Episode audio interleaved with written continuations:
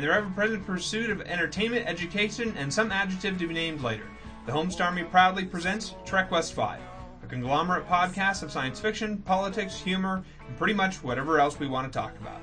Trek West 5 is brought to you in part by RocketWebDesign.com, custom web design at template website prices. Designs by Didi.blogspot.com, your online home for all your digital scrapbooking needs. Need a home along the Wasatch Front? Contact Lisa DeVageray with Kirkham Friends Real Estate. No one will work harder for your home. And thehomestarmy.com, blogging to the world since 2004. Your hosts for Trek West 5 are Joey and Peter. Good evening and welcome to podcast 111. I am Peter. i'm Did you just say 111? I did. 111. All right. No offense to anybody from the South, SpongeBob. Uh, but uh, I, have heard that many times, and I, I like the way that sounds. Okay. There's nothing wrong with it. Uh, Joey, welcome back. Thank we you. are in our original home, the foundation for our podcast. Yeah. We've come home. We finally shunned that evil place that we were recording at, and we're back here. It feels Well, good. Well, just because we knew your parents couldn't resist interrupting us. yeah, I know. My mother coming and saying, "Now what are you doing? You're recording a what? A what's a broadcast? pod? What's a podcast?" She, she asked me about the bell.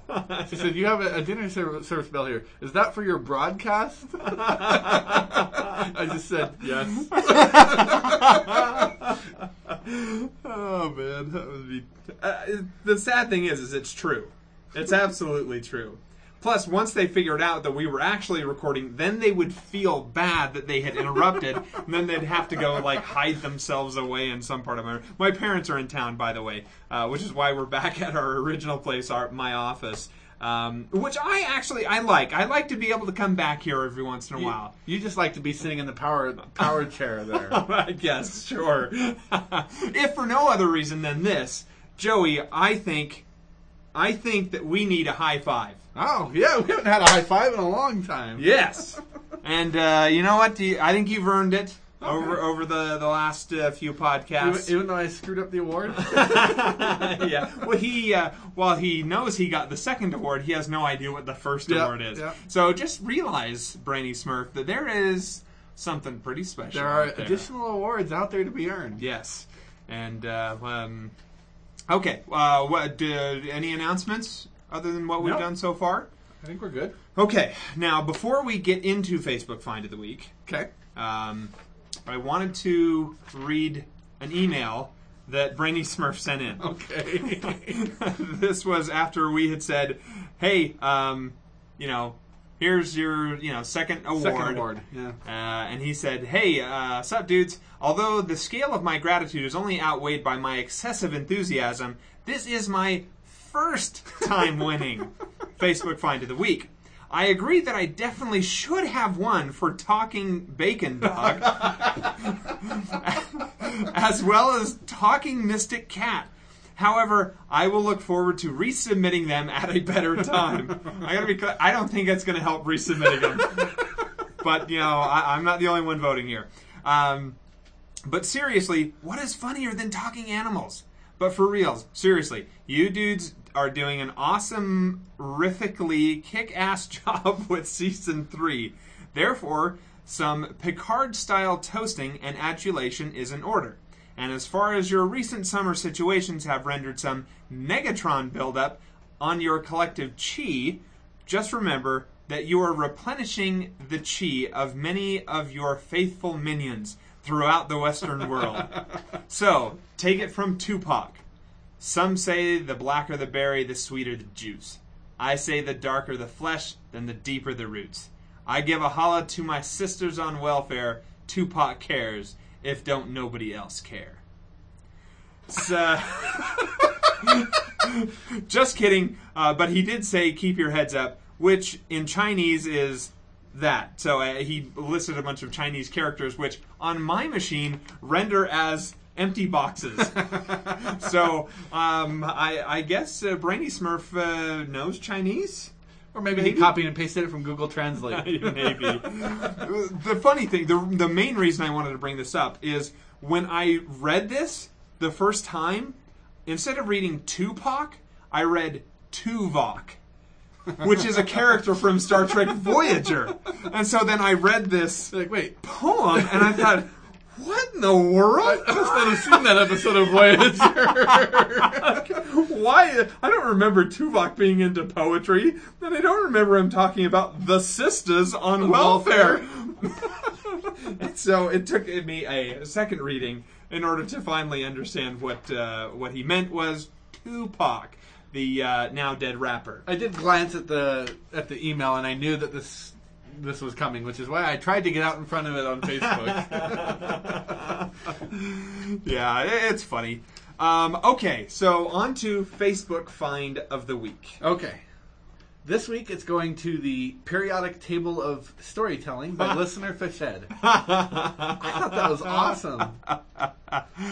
it was pretty interesting. I didn't get a chance to really dive down into it too much, as at the, when it was posted, I was way too busy at work, and then other stuff came in, and I just I forgot about it. I thought about maybe making a uh, an entry for Trek West Five to see where we fit in, in the periodic table. Was there room for further submissions? I uh, Well, no. What what it is is they they take a show and they say, okay, here are the elements that make up that show. So they they would do kind of the molecular compound of that show based on this periodic table. Trek West Five EM. now we clearly have to go and do it. You've already named our element. well, I'm sorry if I've jumped the gun here. uh, okay, um, all right. Congratulations and to I think listener Fishhead's a first time winner. Oh, oh, it's a special time for him then. He'll get to uh, to get to see the congratulations on winning your second time oh man, uh, he hasn't sent in. I, I haven't mentioned this to you, uh, uh, and I should probably mention to some of our listeners so that this makes sense to you. But uh, in our church, we're a lay clergy, so you know we don't have paid ministry or anything like that. It's the regular members of the congregation that you know help to officiate in you know various uh, functions. Anyway, he is in the bishopric now. He's one of the counselors in the bishopric. So he stopped. busy. Yeah, he stopped watching the episodes, and he, I don't think he's listening to the podcast anymore. I haven't. I didn't have the heart to ask if he was going to continue listening, but it's clear he's keeping up on uh, on, On Facebook, Facebook. yeah. So uh, many thanks to you and congratulations, uh, listener Fishhead. Um, okay, Joey's Culture Corner. Uh, tonight we are going to have a book called Autonomy: Freedom of Thought. This is a open source book. You can go, you can download it for free off the internet, and the premise of the book is it, I think it's like twenty the twenty three hundreds somewhere in there, and technology has advanced to the point that we have nano machines, and we have people who are able to live inside of computers. And what happens is a group of people move into the internet. and because because of the way computers are at, at this point in time are running faster than the human brain, they can actually get more accomplished in a given period of time inside the computer world than they can outside the computer world. And so the computer world begins to evolve at an incredibly rapid rate. And of course, it's a it's a, for, a feedback loop, so that rate of progression just continues to increase to the point that a whole entire culture is developed inside the computer networks, and the cultures of Earth are trying to stop the computer networks, shut them down. Okay. So this kind of sounds like the Matrix. Uh, okay, a little bit has some similarities. Okay, let me ask you a question uh, without giving up too much of the plot. Is there a character by the name of Neo? No, Okay. Um, my second question is: Do any like where do the people physically reside? Inside of a computer, or are they liter- Are they plugged in? they gave up their bodies. Okay. Okay. All right. Well, that that it takes us beyond the realm of reasonability in my mind to okay, this is just science fiction now, and, and that's is pure- okay. pure science That- That's okay. Uh, the the I'd say the big idea of the series is what can happen if we let um, regulation and enforcement of copyright and patent law get out of control. Okay. It's, It- it- it gets to the- kind of a subject. It gets to the point in the society of the of the novel where the government is pretty much run by the Motion Picture Association and the recording industry. Interesting that they would choose those two. Well, you have to realize the time frame in which the novel was written. um, wow. So are the you know quote unquote good guys? Are they trying to say, hey, we need to get rid of copyright? They are trying to withdraw from culture entirely and build their own autonomous society. And they're doing so within the internet. Right. And It seems a uh, as though they're they're choosing a bad decision. I just like can't you just turn off all the electricity? Really? well, read the book. They have workarounds. Interesting. Okay. Okay. So, would you give this a thumb up? I give it a thumb up, absolutely. Would you give it a thumb up because of the writing, or would you give it a thumb up because of the topic?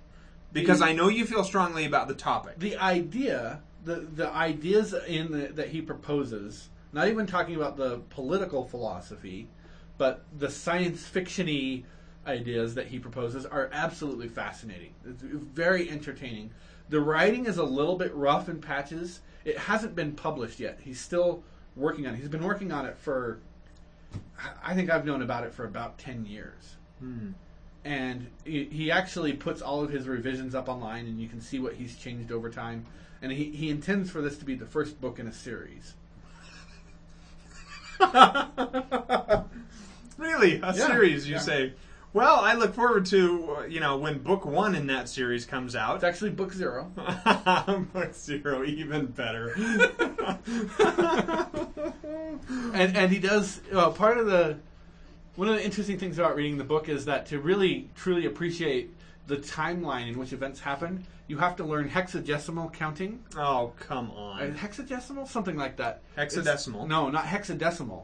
It's a base sixty system. Oh jeez! oh come on! It was so fascinating. dumb. It was it was incredibly entertaining. I enjoyed it. Hmm. Okay, well I, um, We'll link to it since you can download it and read it for free. yeah, of course. Uh, okay. Uh, we will move on to episodes then. We are going to be covering episodes 9 through 12 of Babylon 5 Season 3. And we'll begin with episode 9 Point of No Return. Didn't we cover this episode last week? We were going to, but uh, you hadn't prepared for Okay, it. all right. A Centauri prophetess visits Babylon 5 right as martial law is declared on Earth. Okay, uh, I think this is a really good episode. Very, Yes. it's a good, solid episode. This is the the season title for season three, Point oh, of No Return. Okay, So this is to be the culmination of it's the it's the apex of the arc of season three, and everything from here on it's out downhill, is downhill. so it's going to get worse. Everybody. um, okay, I got to say this: episode eight ended with a pretty good. Cliffhanger. Or, Yeah, I we couldn't really call it a cliffhanger, Yeah. but the way that it ends, Tension. strong, very very strong tension, and um, when they start in with this, it's sort of like, okay, where are they going to take this? I mean, basically, President Clark has just said, you know what? I'm done with the rest of you. I'm just going to assume control over everything now. And, you know, you may call me Emperor from here on out. exactly. You know, he's becoming a dictator, and he's assuming completely kicking out the Senate Yep. and they are going to have no more power. Uh, panic everywhere. Um, ISN, the uh, the news network, is getting screened essentially. Yeah. Um, you know, eventually it's shut down in this episode. Um, uh, this episode? No. Next episode. Next episode. Next episode. Um, anyway, mass panic is going on. and uh, Babylon Five is suffering because of it. Uh, It was interesting to me that the reaction of all the alien races to Earth declaring martial law was to go out in the hallways of Babylon 5 and run back and forth. well, nothing shows panic more than uh, you know sheep milling around. Uh, I, I see you have a book I there. Are you book. are you trying Yep. to tell me you want to read something? I do want to read something. When Babylon 5 first went on the air, there was a pronounced schism between Babylon 5 fans and Star Trek fans.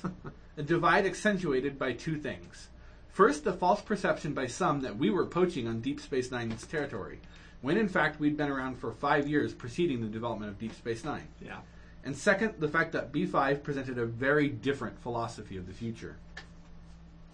In the Trek future, humanity has left behind its pettiness, has solved nearly all of its problems, eliminated poverty, cured every disease, eased every suffering, even dispensed with most religion. Uh, uh, In the I Babylon would, I would 5 take future- umbrage with what he just said there. In the Babylon 5 future, we still carried with us our frailties as well as our strengths. There was still poverty, still misunderstandings, and racism and religion. We had not come to grips with the statement made by Delenn that we are better than we think and nobler than we know. This seemed more realistic in that, like most other species, humans simply do not change that radically over the course of just a few generations. Evolution doesn't work that fast. 200 years ago, we struggled, loved, fought, worked, got married, divorced, raised up our inheritors, and hoped for a better world. Today, 200 years hence, we still do all the same things. And 200 years from now, in the world of Babylon 5, we will still be doing them. So ultimately, the struggle between Babylon 5 fans and Trek fans was to a large extent a philosophical disagreement. One that a number of those who are actually engaged in making these shows did not share, including Majel Barrett Roddenberry, widow of Gene Roddenberry, creator of Star Trek. I'd heard through the grapevine that Majel had been nice mouthing Babylon 5 at various convention appearances, urging Star Trek fans to give it a shot. It was a position that did not endear her to some of the fans, but she persi- persisted anyway, citing the other Trek philosophy of IDIC infinite diversity in infinite combinations, which means there is room in the universe for all kinds of viewpoints. I thought this was decent of her and called to say as much. She was happy to receive the compliment, and as we spoke, we realized that we were both scheduled to appear at the same convention in the United Kingdom. We agreed to get together for a meal while there. Before finishing the conversation, I suggested that I might have a surprise for her when we met.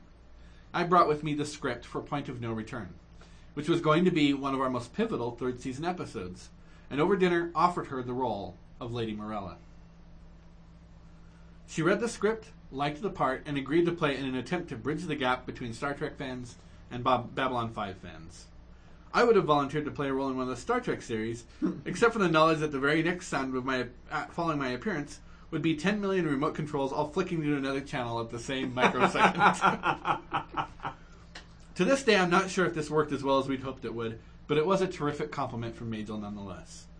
All I know for certain is that the experience for all involved during production was absolutely terrific.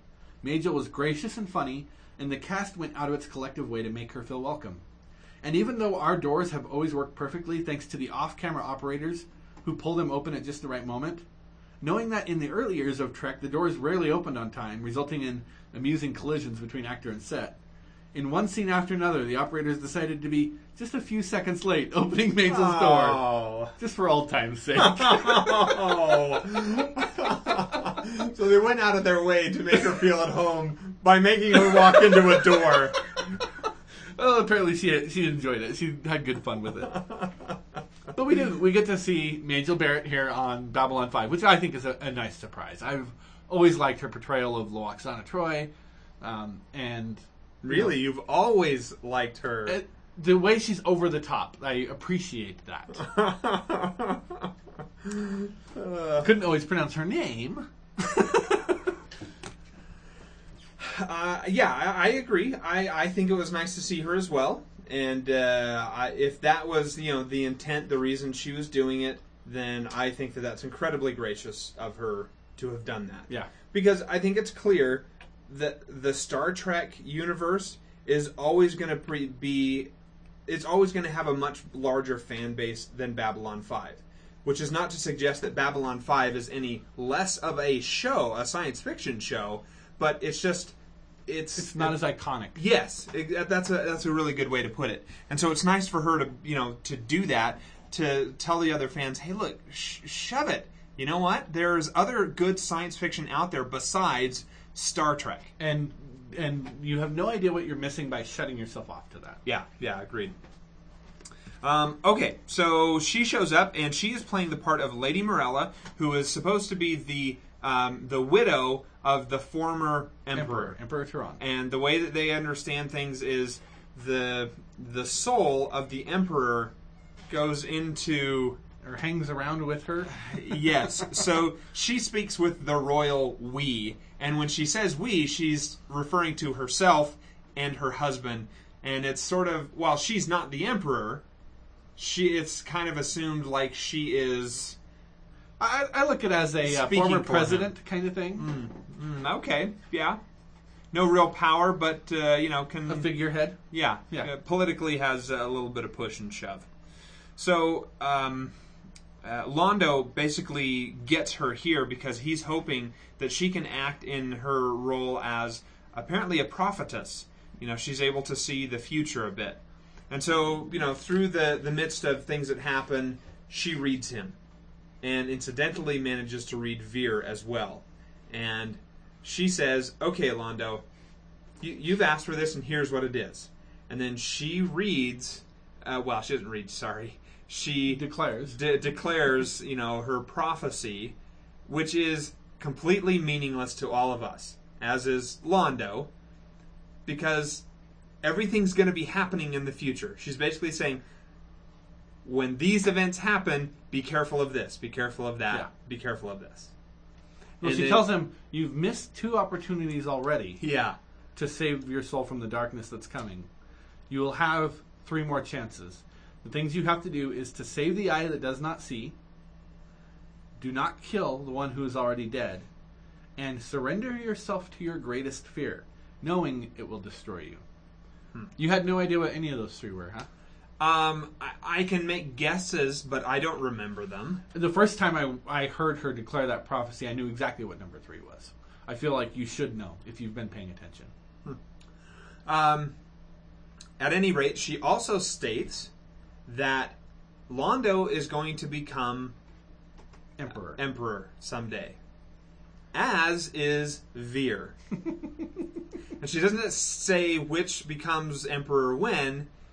She just kind of tells them, the collective, you One will of you is going to be emperor after the other one's dead. Right. Um, kind of a goofy ending, you know, with Vir and Londo sitting together, and Londo's like, "No, no, no, I'm not hungry anymore." Oh, but I just made this meal, and and you know, I'll order it in. He says. uh, I, I found that was kind of a little silly. it is silly, but you're supposed to enjoy the silliness. I didn't. No, no.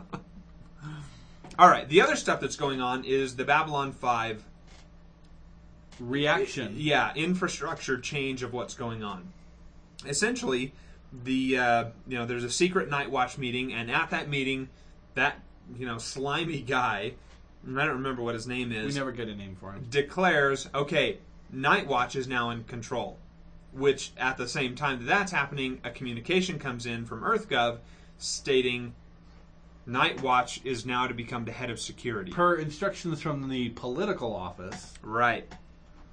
Um, which, uh, you know, Sheridan now is able to use the chain of command to save the day. Um, anyway, I. It it was a little on the silly side, but it's still. I, I think it's it's good the way he is able to to use that and basically tells all of the Night Watch people, yeah, you're obeying an illegal order, and now you're all arrested. The Narn step in, you know, help to Yep. uh, fill in the gaps of security there aboard the station, and they all step up and do apparently an admirable job.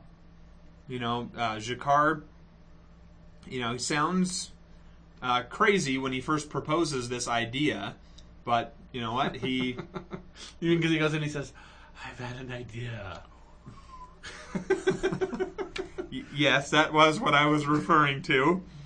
Um, I liked the interactions that we see in this episode. When G'Kar first comes back from being in, incarcerated, he encounters Ta'Lon, who has been waiting outside his room since Okay. he got incarcerated. I'm glad you bring up Ta'Lon, um, because now I, I each time I say his name, I think of the. Well, I, I won't even bring it up. It- it- it's silly for me to bring that up, but I will say this: Why does he still have his sword?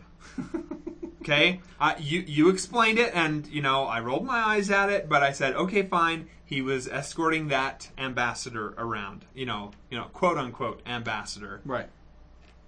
Why does he have the sword now? Well, because no one's taking it away from him. Are you going to try to take it away from him? Oh, get enough security guys with he hasn't PPGs. passed through customs again. Oh, whatever. so dumb. All right. Uh, yeah, I'll I'll let that go. You were saying something important, I would imagine. There, there was just the, the conversation between them.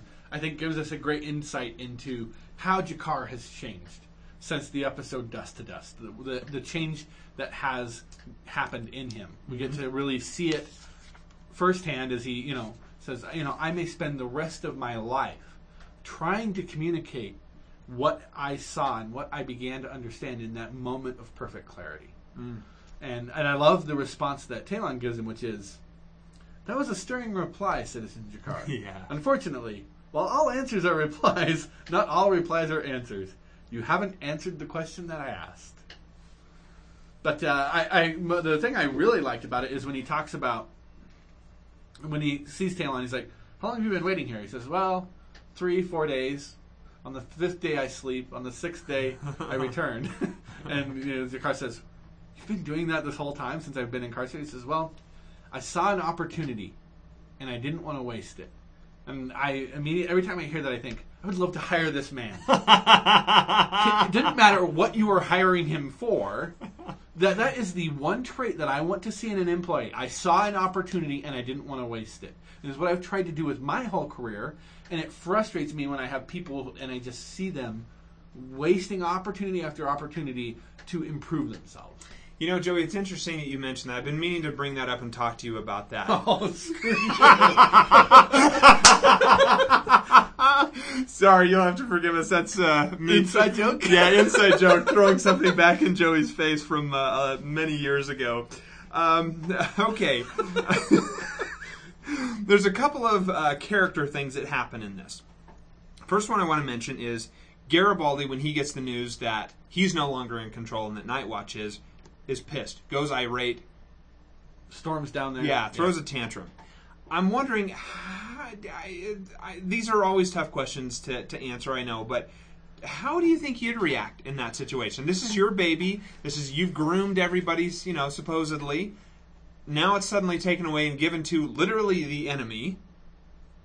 How obviously the smart de- decision is not to do anything.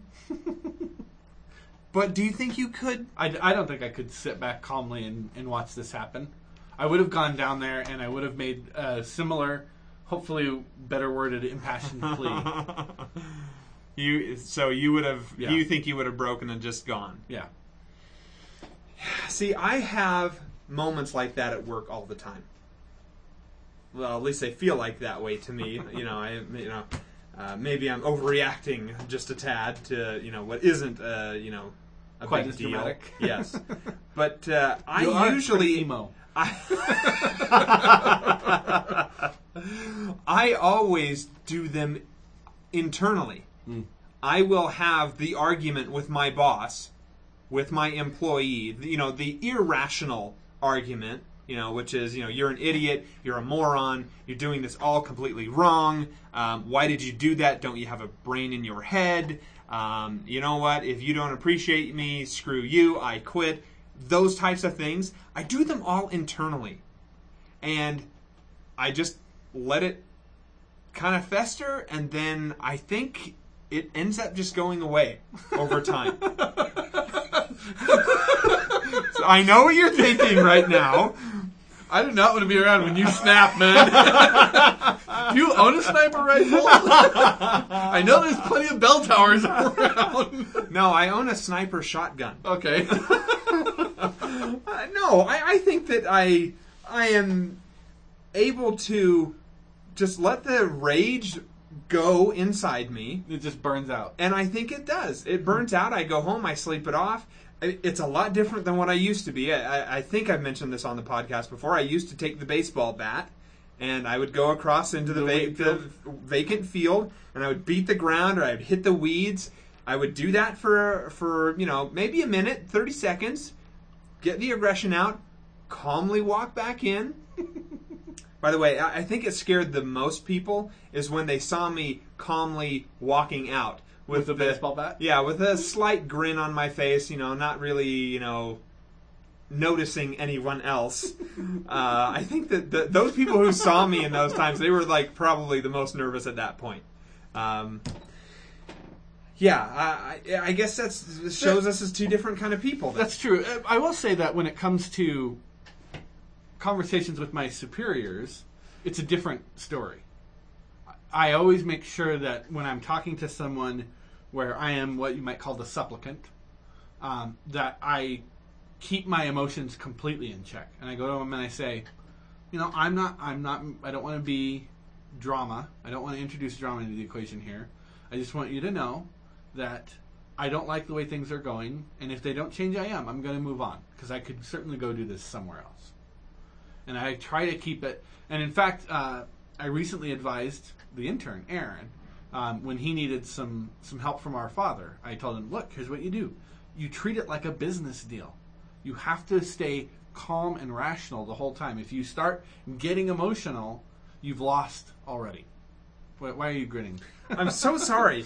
When you said supplicant, I automatically thought supplicant, supplicant, and I just imagine you sitting in your boss's office and him just kind of petting your arm, saying, "Hmm, so supple. That's so nice. Thank you for being the supplicant." Well, I- I'm glad you were listening to the. I was listening, but I was like trying. I was, it took a lot in me not to just you know start laughing at that thought. Joey the supplicant. All right, the second character thing I wanted to mention was Zach.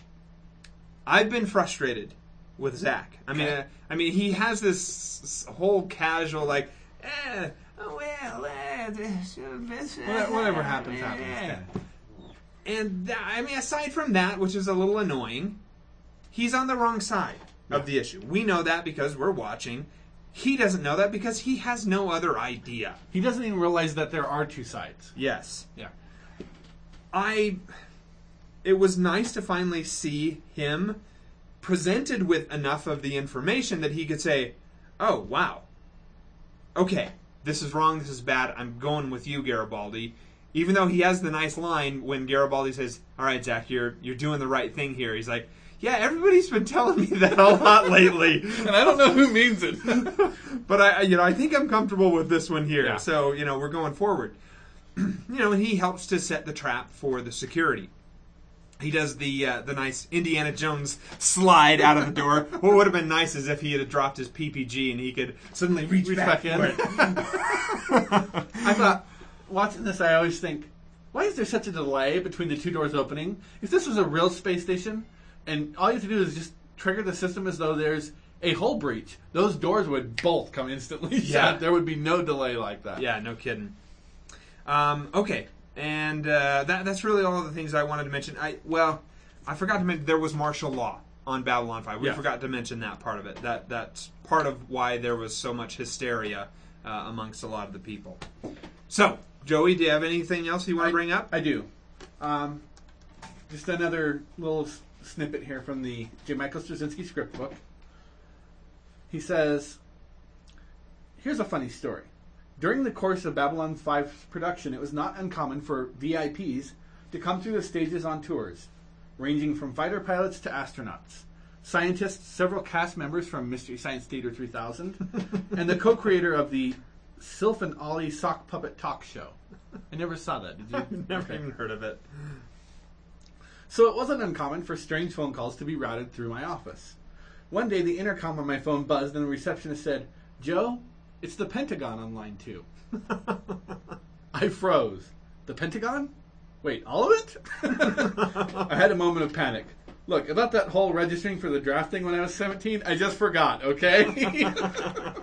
we were moving around a lot, and I kept meaning to turn in my draft registration, but things got busy. I picked up the phone. The person on the other end introduced himself as a lieutenant colonel in the Pentagon's Information Bureau, and then said, Listen, the reason I'm calling is I was wondering if you could send my office synopses for the rest of the season three episodes of your show. okay, I thought, somebody there has noticed the political content of the show, and now I'm going to be investigated, audited, strip searched, and thrown into the nearest jail. um, sure, I could do that, I said, stalling for time, then asked the $10,000 question. Why? well, among many branches of the armed services, Babylon 5 is considered a force multiplier. Really? I said. That's great. So, what's a force multiplier? a morale booster. Why couldn't you have just said that in the first place? I thought. I see, so why the synopses? Well, we have people here who tape the episodes and ship them around to different units on shipboard, as well as to air bases and army bases. But there are a lot of personnel who spend their days in foxholes and frontline positions where they don't have access to a VCR. They really want to know what happens next, and the easiest way to keep them up to date on the story is to fax synopses out to them, which is why we need them, since we haven't been able to navigate the internet to pick up the summaries there. so let me get this straight, I thought. You guys can blow up the planet 15 times over, but you're having a hard time navigating the internet. that, that was what I thought. What I said was, sure thing, we'll take care of it. I arranged for our production office to send the Pentagon episode synopses every week thereafter. Because I support the armed forces and because you should always be nice to anyone who possesses tactical field nukes. Less than a week later, my intercom buzzed again. It's the Secret Service, the voice at the other end of the line announced. This time I was sure somebody was messing with me. This couldn't possibly be legit. I picked up the phone. Let's just say it was legit. The speaker identified himself as with, an official with the Secret Service Public Relations Division. I just thought I'd let you know that you guys you have a bunch of fans in the Secret Service, he said. We get a real kick out of the show, especially the political aspects. Uh huh. I said, wondering where all of this was going. Anyway, the reason I'm calling is we've seen some of the top secret document covers you're using on your show, and I've been authorized to tell you they're wrong.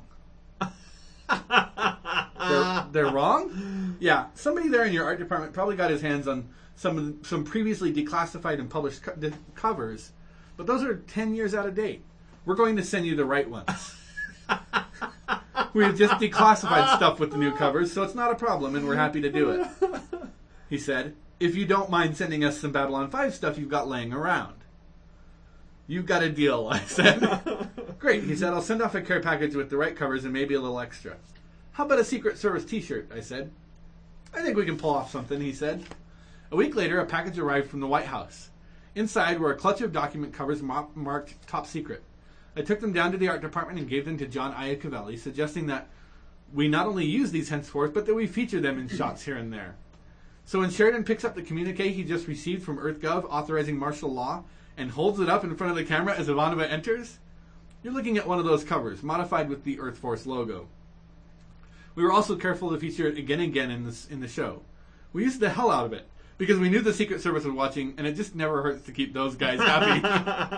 the box also contained a polo shirt about uh, bearing an embroidered silhouette of the White House, and below it, just in case you couldn't figure out what you were looking at, was the words "the White House." when I subsequently called back our contact to tell him we'd received the package, I thanked him for the document covers and then turned my attention to the shirt. So why doesn't it say Secret Service on it? I asked.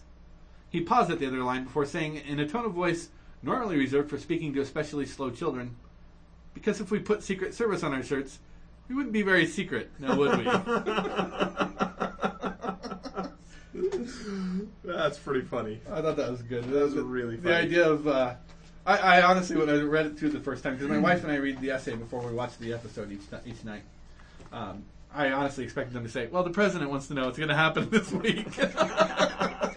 Like, come on, if, if you can't use your the presidential office to get J. Michael Straczynski to tell you what's going to happen in this week's Babylon 5 episode, what good is it? Oh, that's really funny. Do we have any uh, listener comments this Yes, week? we do. We got uh, three listeners sent in. Uh, we missed the Bobs again. So I don't know what them Bobs are doing. Yeah, I, you know, I think I mentioned yeah, with the rioting that's going on there. I, I think it's okay if they're a little distracted right now. Well, it was happening in Sai's neighborhood, That's true. and I know it did move to other areas, uh, but um, you know, still no excuse.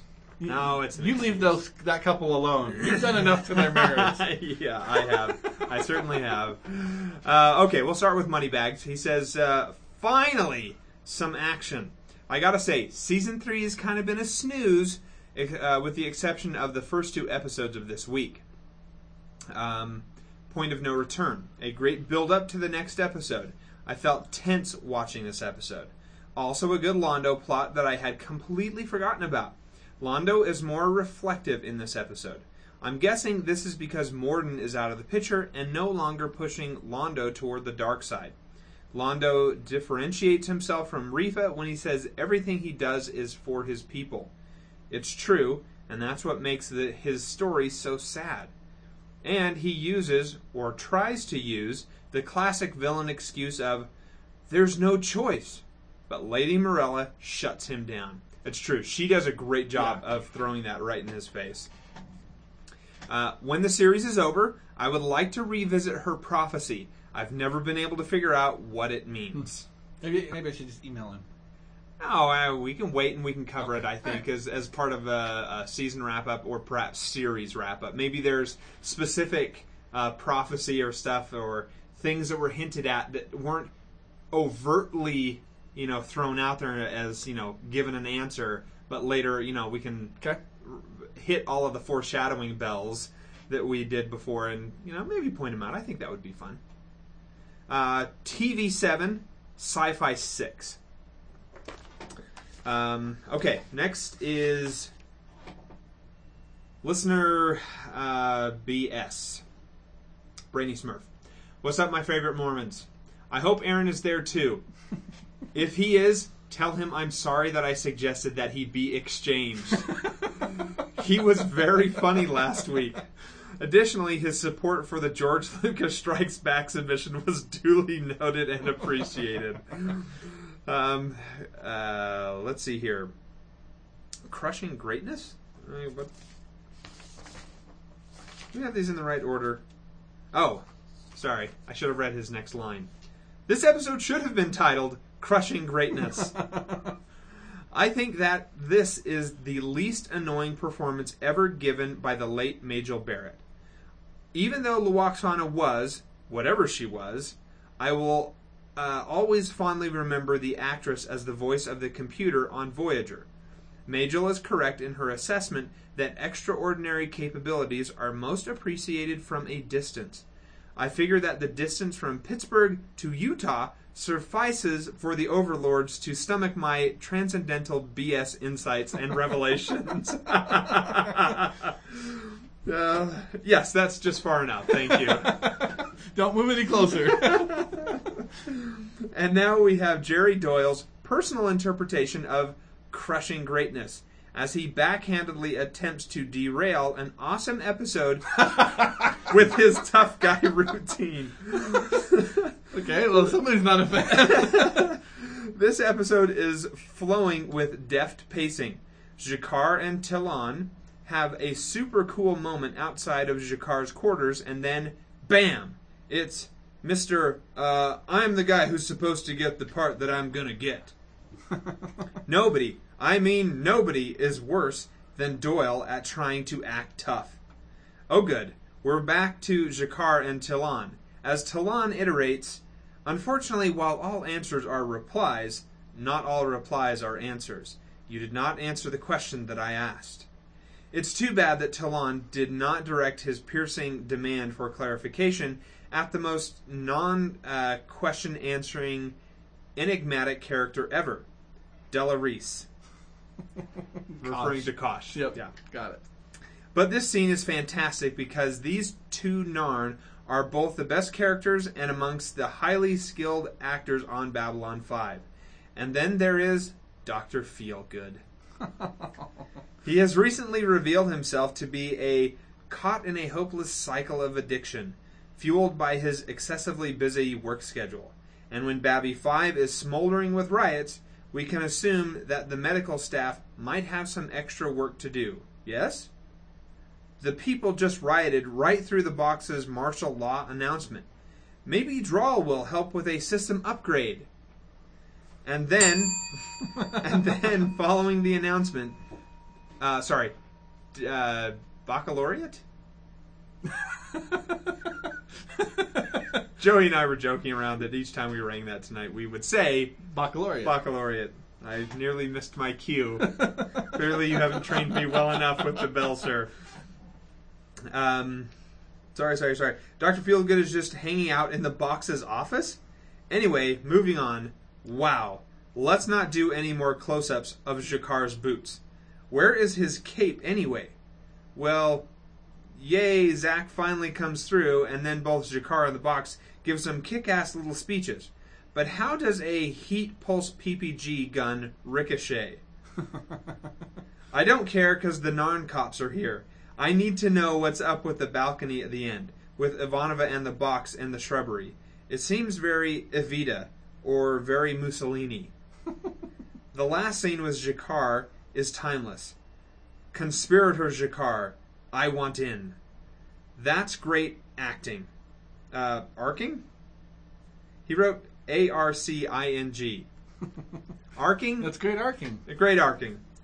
Um, from ambassador to citizen to inmate to conspirator. Sci-fi 9, Yeah. TV 8. Okay. He meant what he typed. All right. Uh, Aaron uh, writes in. Great episode. I love the G'Kar moments, plus the downfall of Night Watch's takeover of security. Uh, Sci-fi 7, TV 8. Okay. Pete, how about your science fiction rating? Okay, I go next. Yes. Uh, okay, because I didn't see anything written up on the board over there. yeah, It's don't, great that Don't think I never didn't notice old. that. uh, science fiction. I think that this is really solid. It's good. I give this a seven. I gave it a seven as well. You have the prophetess, the whole thing with Night Watch, and we do have some good CGI here. Uh, for television, I think that this also works really well as a television episode. Um, despite the Doyle um, performances as he throws stuff around, um, I think it's a seven. Okay, I actually I wasn't I wasn't bothered by the Doyle performances in this. I feel like it's actually one time where Garibaldi's character is played effectively. I gave it an eight. The P5 rating for this episode is nine point three one. Moving on to our next episode Severed Dreams.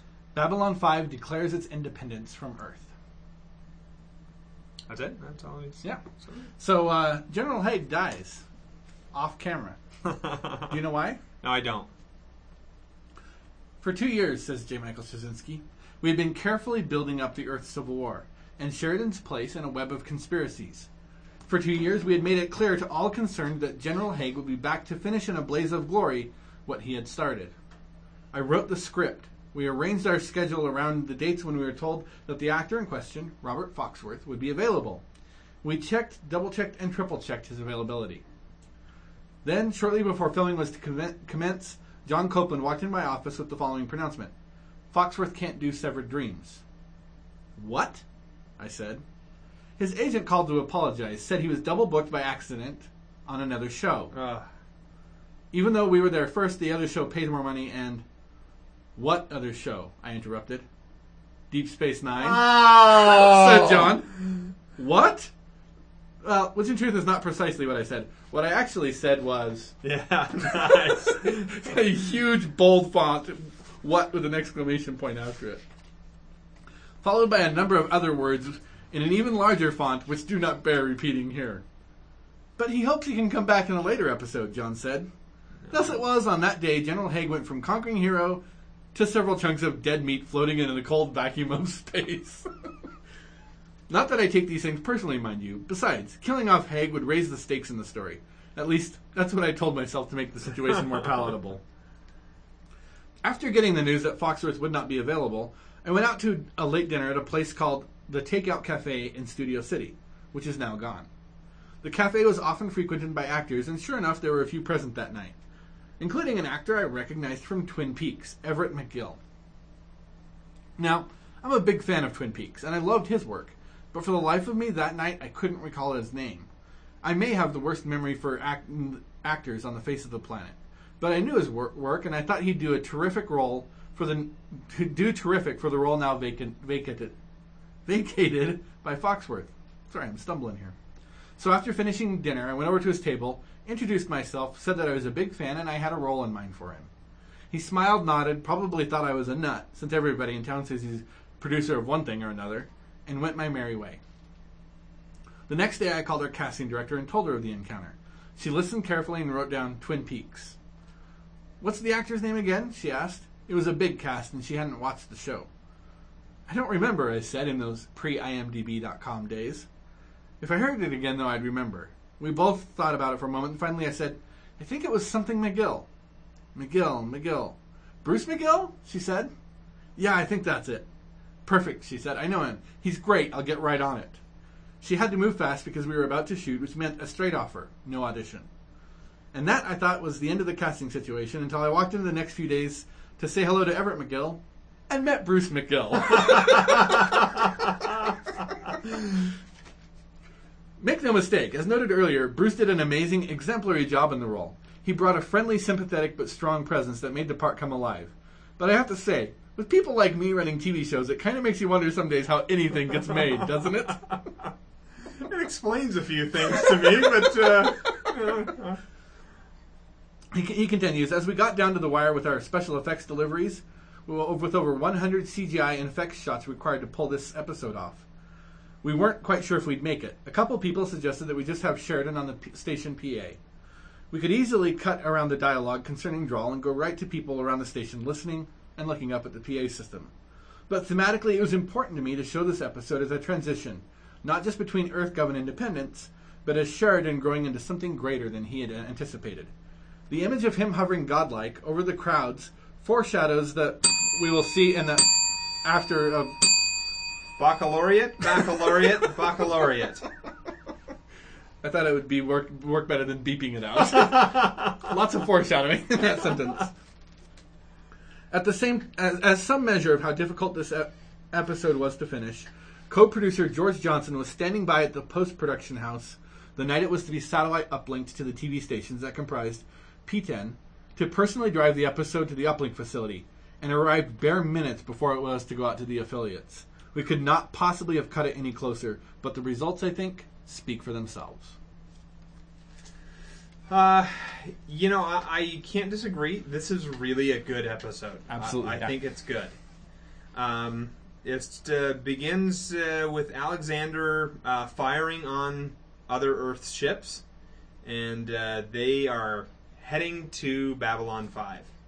Um, we also learn that uh, bombs ha- uh, sorry Mars has decided not to declare martial law, and they get bombed because of it. Yep. Now we don't really see much except for the The uh, the ship coming in, firing off, hitting the dome, big explosion, and then kind of cuts away. Yeah. That's got to kill everyone in there. Yeah. Everyone in that dome is probably dead at this point. Yeah. And did they just do it to that one dome? Don't know. We don't know. Um, okay. Well, anyway, it's a pretty big deal, uh, at least from what you know I could uh, tell of, of that explosion. Yeah. Seems like everyone's just going to get you know either sucked right on out, or they're just no more No more oxygen to breathe. yeah, no more atmosphere. Um, we also find out that the Shadow have allied themselves with many non-aligned worlds. And they're just out there fomenting war and chaos. Yes, causing problems, not going to be helpful, really. Uh, we come to find out that Proxima 3 and Orion 7 have also declared independence. Now, these are the other colonies that uh, um, are out there within the Earth Alliance, Yep. and they appear to be ones who had been towing the line, apparently, because we always heard about the Mars revolts, the Mars issues, the Free Mars, Mars, yeah. yeah, all of that stuff. Uh, we never really hear much about these guys. Are there more than just Mars, Proxima 3, and Orion 7? Those are the ones that have where the entire planet is pretty much populated by humans. There are certainly installations on other planets, but these are the, the three big colony worlds that we have. I see. Okay. Um, and now also, uh, ISN decides to report the truth, or that you know whoever that producer? uh, producer is who comes on and says, you know what, I can't do this anymore. Well- you have to know the truth. Why he does it is because he says, you know what, we're about to get taken off the air anyway. We saw the soldiers marching down the street. So before we get taken off the air, I'm going to quickly tell you here's the information. Proxima 3 and Orion 7 have declared independence. You know, we're going to stay on the air as long as we can. And then there's the explosion and the debris falls from the ceiling. That debris fell in the wrong spot. It was not supposed to hit the actress.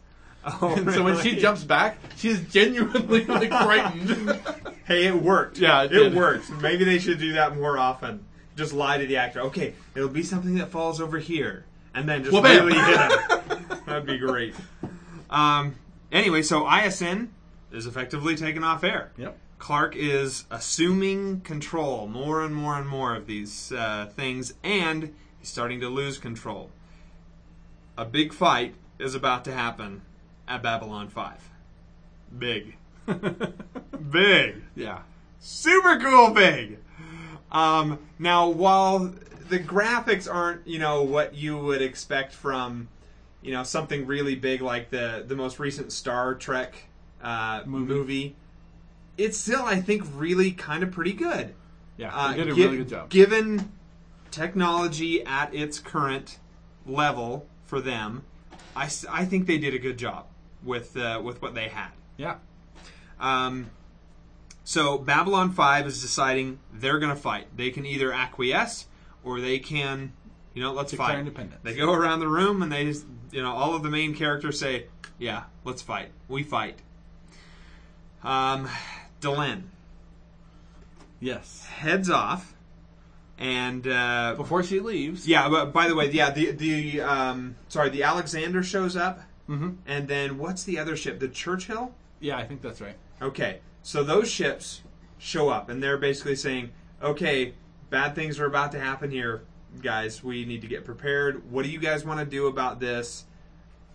Then uh, Delenn takes off. Before she leaves, she tells Lennier something very interesting. Hmm. I wondered if there's anybody that you know that you could say, I will support any action you take in my absence. Nobody related to the podcast, I'd say that too. Well, it's a good thing you're just a guest host. um, you know what? That's that's not That- a fair question. that is a lot of trust. that I I don't have an answer for that, quite honestly. I don't know that I have somebody I could just say, you know what? I know I don't. Not even your wife. We'll get to that. We will discuss that here in this you know. I think I am trusted as that role. Uh, I Yeah. think I think the the bosses within my company more than once have basically said, "Yeah, we're all going to be gone. You're in charge, Pete," kind of thing. Uh, and I know that they've given me enough control over various projects and uh, clients to to know I could step in and do the role of the owner if they weren't around because I would know where the line was. sure. Um, I've been trusted that way too, but I've never found someone that I felt I could trust to that extent. yeah, that's fair. It's tough for us to be able to relinquish control. So Delenn is heading off to go meet up with the Grey Council. How she knows where they're at, not really sure. Because She knows the secret wavelength that they broadcast on. She was you think so? You Yeah, oh think yeah, they haven't oh yeah. changed that? no, no. Okay, well, whatever. She finds them. Never mind that she finds them really quick. we'll overlook that too. She finds them. She goes in, and some guy tries to stop her and say, "Hey, you can't. They may not listen to you." She's like, "Get out of my way now." She says, uh, "You will step aside." and She's talking about how she's the chosen of Dukhat to replace him. She says, "You will step aside in his name and mine, or I will tear this ship apart with my bare hands until I find them." Yeah. I, I Um, just I love it when Delenn gets forceful. Doesn't she say, or in Valen's name, I will tear the ship apart No, she, then she after that she says something like, "In Valen's name, I will I will not be stopped" or something like that. Hmm, okay. Yeah, because I knew she in- invoked Valen's name. Storms in. Everybody's listening to her. Whether they are truly showing respect or what I like to believe is that they're saying, oh, this is going to be a fun train wreck. I got to have a front seat for this one. and she goes to task on him and says, we need to get involved in this now. Yeah, because they had she she'd got the line from that ranger. The Great Council has declared the problems of other races are not ours, and this is dead in the face of everything Valen taught them when he when he. Almost said too much there. everything, everything that Valen taught them. Okay, we'll leave it at that. Uh, I wanted to read from the script book here. He says uh, he's talking about how uh, Bruce Boxleitner's character, he Bruce Boxleitner himself, r- really went through a long arc of um, really growing into the role here, and he says it's fitting that Delenn's arc goes through almost an identical turn in this episode. The breaking of the Great Council is emblematic of Sheridan's break from Earth, a rejection or overthrowing of the authority that had guided both of their characters from the start of our series. Mira delivers a great performance, only slightly hindered by the fact that when it came time to break the staff of the Great Council, its symbol of power, she couldn't get it to break. Oh. It had been pre scored, gently glued, but when it came time to snap, it refused, take after take. Mira's reaction ranged from frustration to laughter. Finally, since we'd burned through all of our wide shots, we got her breaking a pre broken staff in close ups, where if you look carefully, you can see her smiling. I, I, I've always, I always see that when she's got like this grimace on her face, and then she's, she's laughing, and I always thought that was kind of weird. there you go. That's why. Why didn't she just break it over her knee or something? it could have been just as forceful. I, I just I choose to believe that Mira Furlan is just not strong enough. um, okay, so she basically says, I think she's talking to the religious caste there. She says, Look, you are the religious caste. Come on.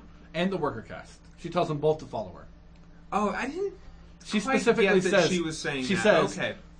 between us and the worker caste, we have two thirds of the Great Council. Follow me now, and leave the so the warrior caste here to ponder their stupidity. That's not exactly what she says, but it's the essence. So then five walk out, Right. Which would be the the three worker caste and then the two religious caste, leaving the four that are the warrior caste. Correct. Um, and they follow her. We fast forward over to Sheridan saying goodbye to his dad. Ron Howard's father. Yes, Okay. I recognized him. Okay. Um, then Babylon 5 secedes from the Earth Alliance. Yes. And basically says, hey, I'm. We're done here, guys. Yep. We're declaring independence. Yeah, we're, we're gone. Um, next we see a massive fleet of ships start to come through The jump gate. the jump gate, and um, we have the big battle. Ships firing on each other back and forth. There is a breaching pod that Yeah. comes in. I thought I thought it was convenient that it seemed to be red versus blue, red laser versus blue laser. well, that is half the battle. the other half being knowing. I don't know if you noticed that, but as I watched, I was like, you know, the bad guys sure seem to be shooting off a lot of red, and the good guys sure seem to be using a lot I of didn't blue. notice that. They, But I- they did. Okay, I do have something else here from this from the book here. Um, we were so convincing in our chaotic hand-to-hand fighting that a mishap dis- mishap occurred. Jerry Doyle, rushing into a scene, tripped over a stuntman on the ground, fell, and broke his arm. Filming stopped at once, and he was cleared to leave the set. We were prepared to rush him to a hospital, but Jerry, ever a trooper, knowing how much was at stake with this episode and that this was his moment, refused to leave. He covered up his injury as best he could and did the scene again for a close up, only to trip, fall, and break his arm a second time. Oh, good lord. He still didn't want to leave until the end of the sequence, which shows him slowly sliding down a wall onto the floor. If you look carefully at the scene, Jeff Conaway is being very solicitous of Jerry's condition. The pale, sweating look of shock on Jerry's face is the real deal. and as the pain, as the pain and shock of having his arm broken twice in the same day began to set in, you can see his right hand already badly swollen, the arm dangling limp as he drops to his helmet. Ironically, the script called for Garibaldi to be injured, but as written, it was his leg that had been clipped. The later scene where we see that injured leg was filmed prior to Jerry getting his real injury. So when he's so when edited, he's limping in the aftermath of the battle instead of having his arm in a cast. Fortunately, he kept his right hand in his pocket during the entire scene, mitigating the error a bit. Yeah, th- I was going to have something to say about that in the next episode because I said, now Garibaldi is in a sling? That's why. What? Franklin, how bad of a doctor is he that he gives him a cane when he has a broken arm? Like, honestly, Think of it that way. honestly, when I got to that, I thought, what in the world were they thinking? I mean, he, he yes. was on stems.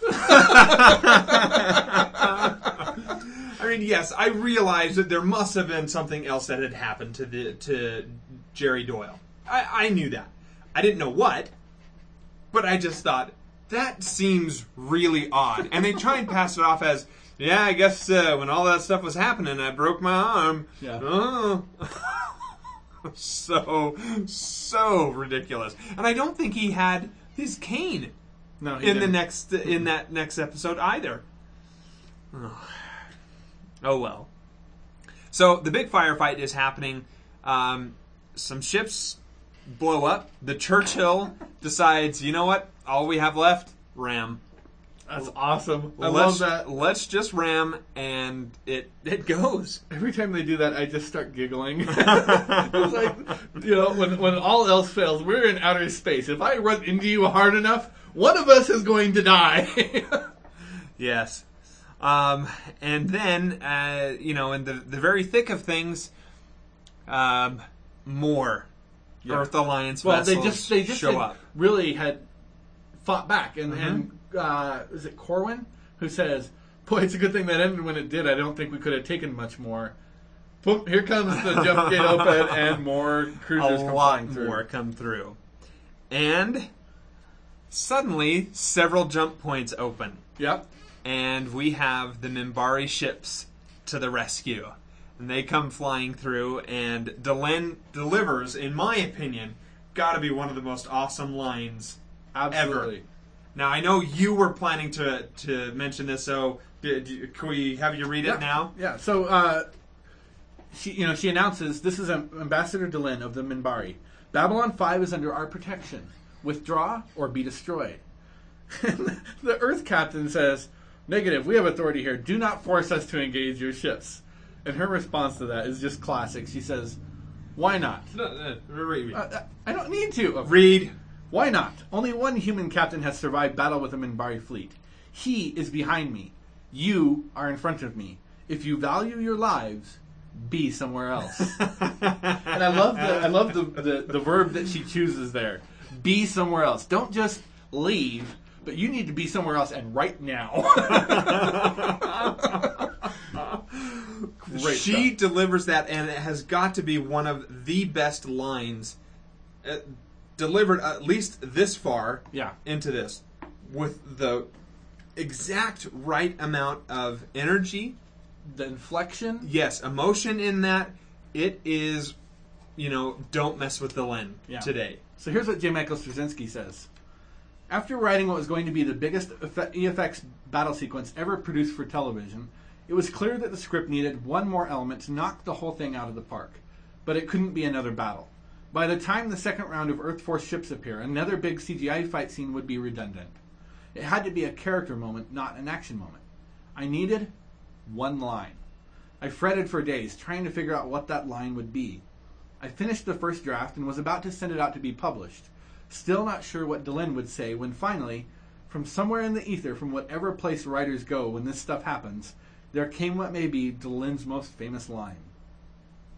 The moment was so strong that I later cut out most of what followed. including more and Minbari ships arriving on the scene, and even those still bits, even though those still, even though those bits still appear in the script, there's simply nothing that can follow that line without deflating the moment. Hmm, I agree. Yeah. Definitely agree about that. Um, he mentions uh, from somewhere within the ether. Is he? Is he administering ether as he writes? that uh, I that think he just doesn't gets seem- regular visits from the Ether Bunny. I don't think that that's an appropriate thing to do to your body to write. Uh, oh well, I, I, it appears to have been successful. Would for you have him. preferred the Ether? um, okay, so then we see a scene of death and destruction. You know, as we pan around the various areas of, you know, the, where the battles took place, whether hand to hand or, or whatnot. And I think that that is a much, much better scene of death than what we saw with GROPOS. Yeah. You know, where they had that cheesy music as everybody is lying, you know, on the ground with ketchup coming off of the side of their head. You know, this scene actually gets you moving a little bit More. I would agree. Yeah. Um, and then at the very end, we have to end with The awkward hand kiss. No, I was Oh. going to say the ridiculously silly slow clap. Oh. As Sheridan goes out there and, you know, meets everybody, and someone's like, and then finally everybody gets clapping. Golly, that was so dumb. That's just a, a bad, bad thing to do. Um, okay, I don't have anything else to say. Listener comments. Comments. Okay, Moneybags. He says, This is one of my favorite episodes. It has everything tons of arc related stuff, prophecy, space battles, and even a great line Delenn, uh, Delenn's line to the Earth Force ships at the end. Sometimes I forget what a badass she is. this episode even has a great name Broken Dreams or Shattered Dreams. Wouldn't have had the same ring. Severed prompts a more visceral reaction, I think. Though honestly, I think it would have worked to call this one Point of No Return, that being the name of this season. It feels like this episode is the defining episode of the season more than the previous one. TV 9, Sci Fi 8. I kind of agree with him. Okay. Kind of. A little bit. Okay. Um, Brainy Smurf. This is an awesome Did you title. just call him Brittany Smurf? no, Brainy Smurf. I swear you said Brittany. No. Sorry. This Go ahead. is, this is an awesome title for an episode. Seriously awesome writing and some tones of Hitchcockian directing. The scoring of this episode was very strong as well. As JMS recently indicated, through Joey, he prefers to write in a circumstance of crunch time. He prefers shadow style over Vorlon style. Instead of carefully planning out details or constructing an outline, JMS likes to just jump into the chaos. Couldn't we refer to this as shadow style writing? so far, we have learned that the Vorlon seek order maybe a little too vigilantly. In this episode, we learn that the shadows are influencing many other worlds, as they have the Centauri. So they encourage chaos. For some yet to be explained reason, the shadows aim to instill disorder. But the world as we know it is much closer to the shadow style than to Vorlon. Our civilization has always been forged through the military.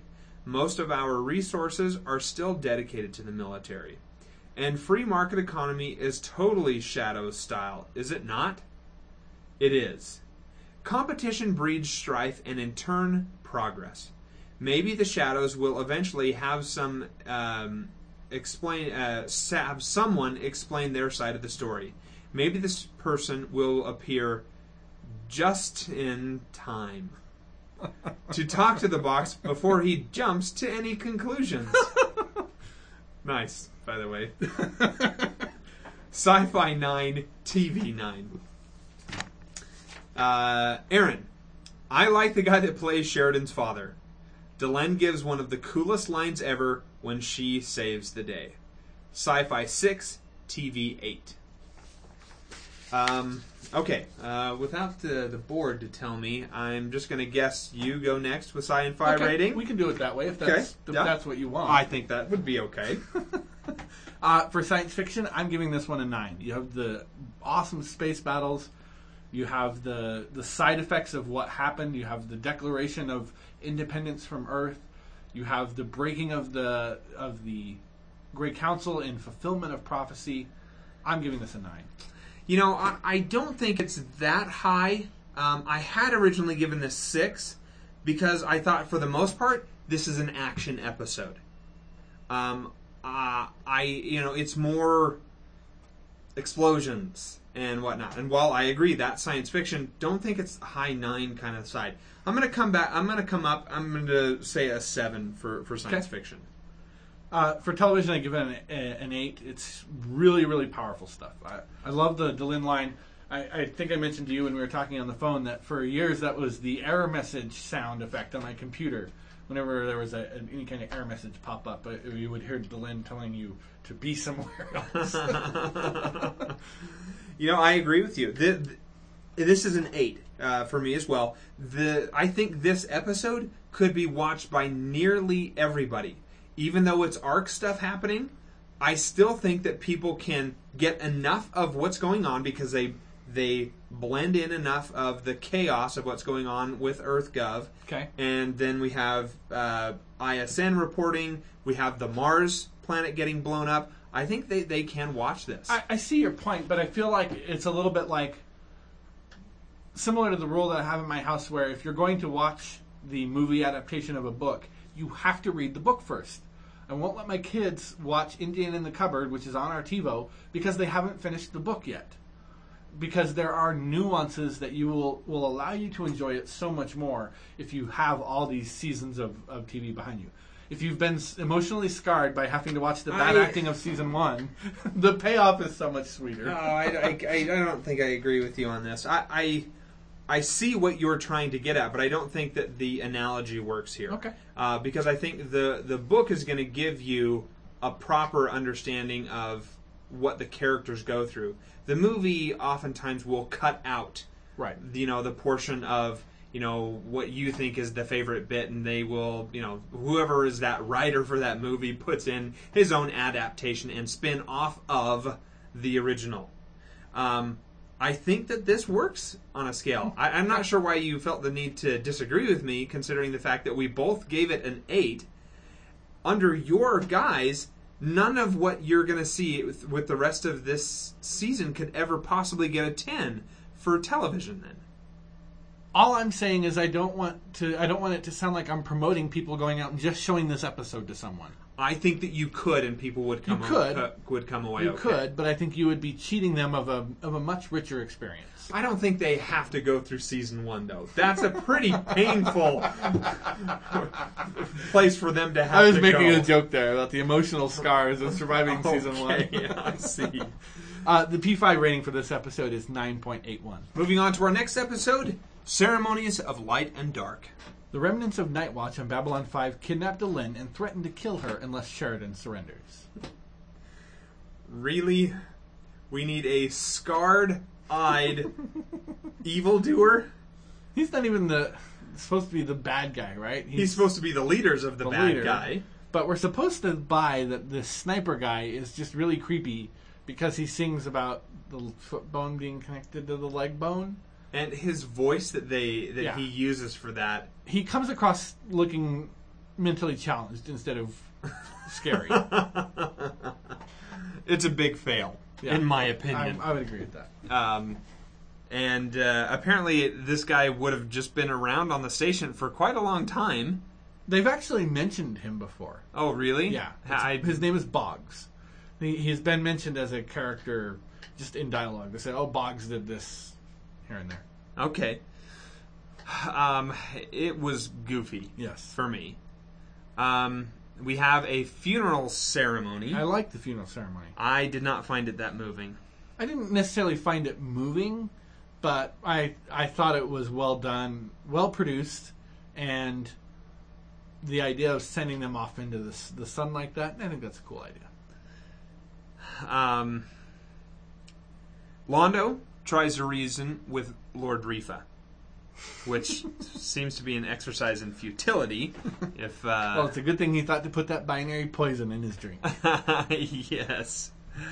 Um, so they decide they need to reset the computer to get all of the EarthGov passwords and commands yep. out of the system. Otherwise, they'll end up getting locked out, and EarthGov will be in charge. Unfortunately, they left the original system disks back in their other jacket. I was thinking, if I was Garibaldi, I would be recording Ivanova and Sheridan giving their verbal passwords. well, they set new ones, right? Yes. I would have been recording those so that Garibaldi, if he decided, hey, you know what? I need to have this done. And then he can just play that at any time. I think that that would have been. I think that's the Garibaldi thing to do there. Okay.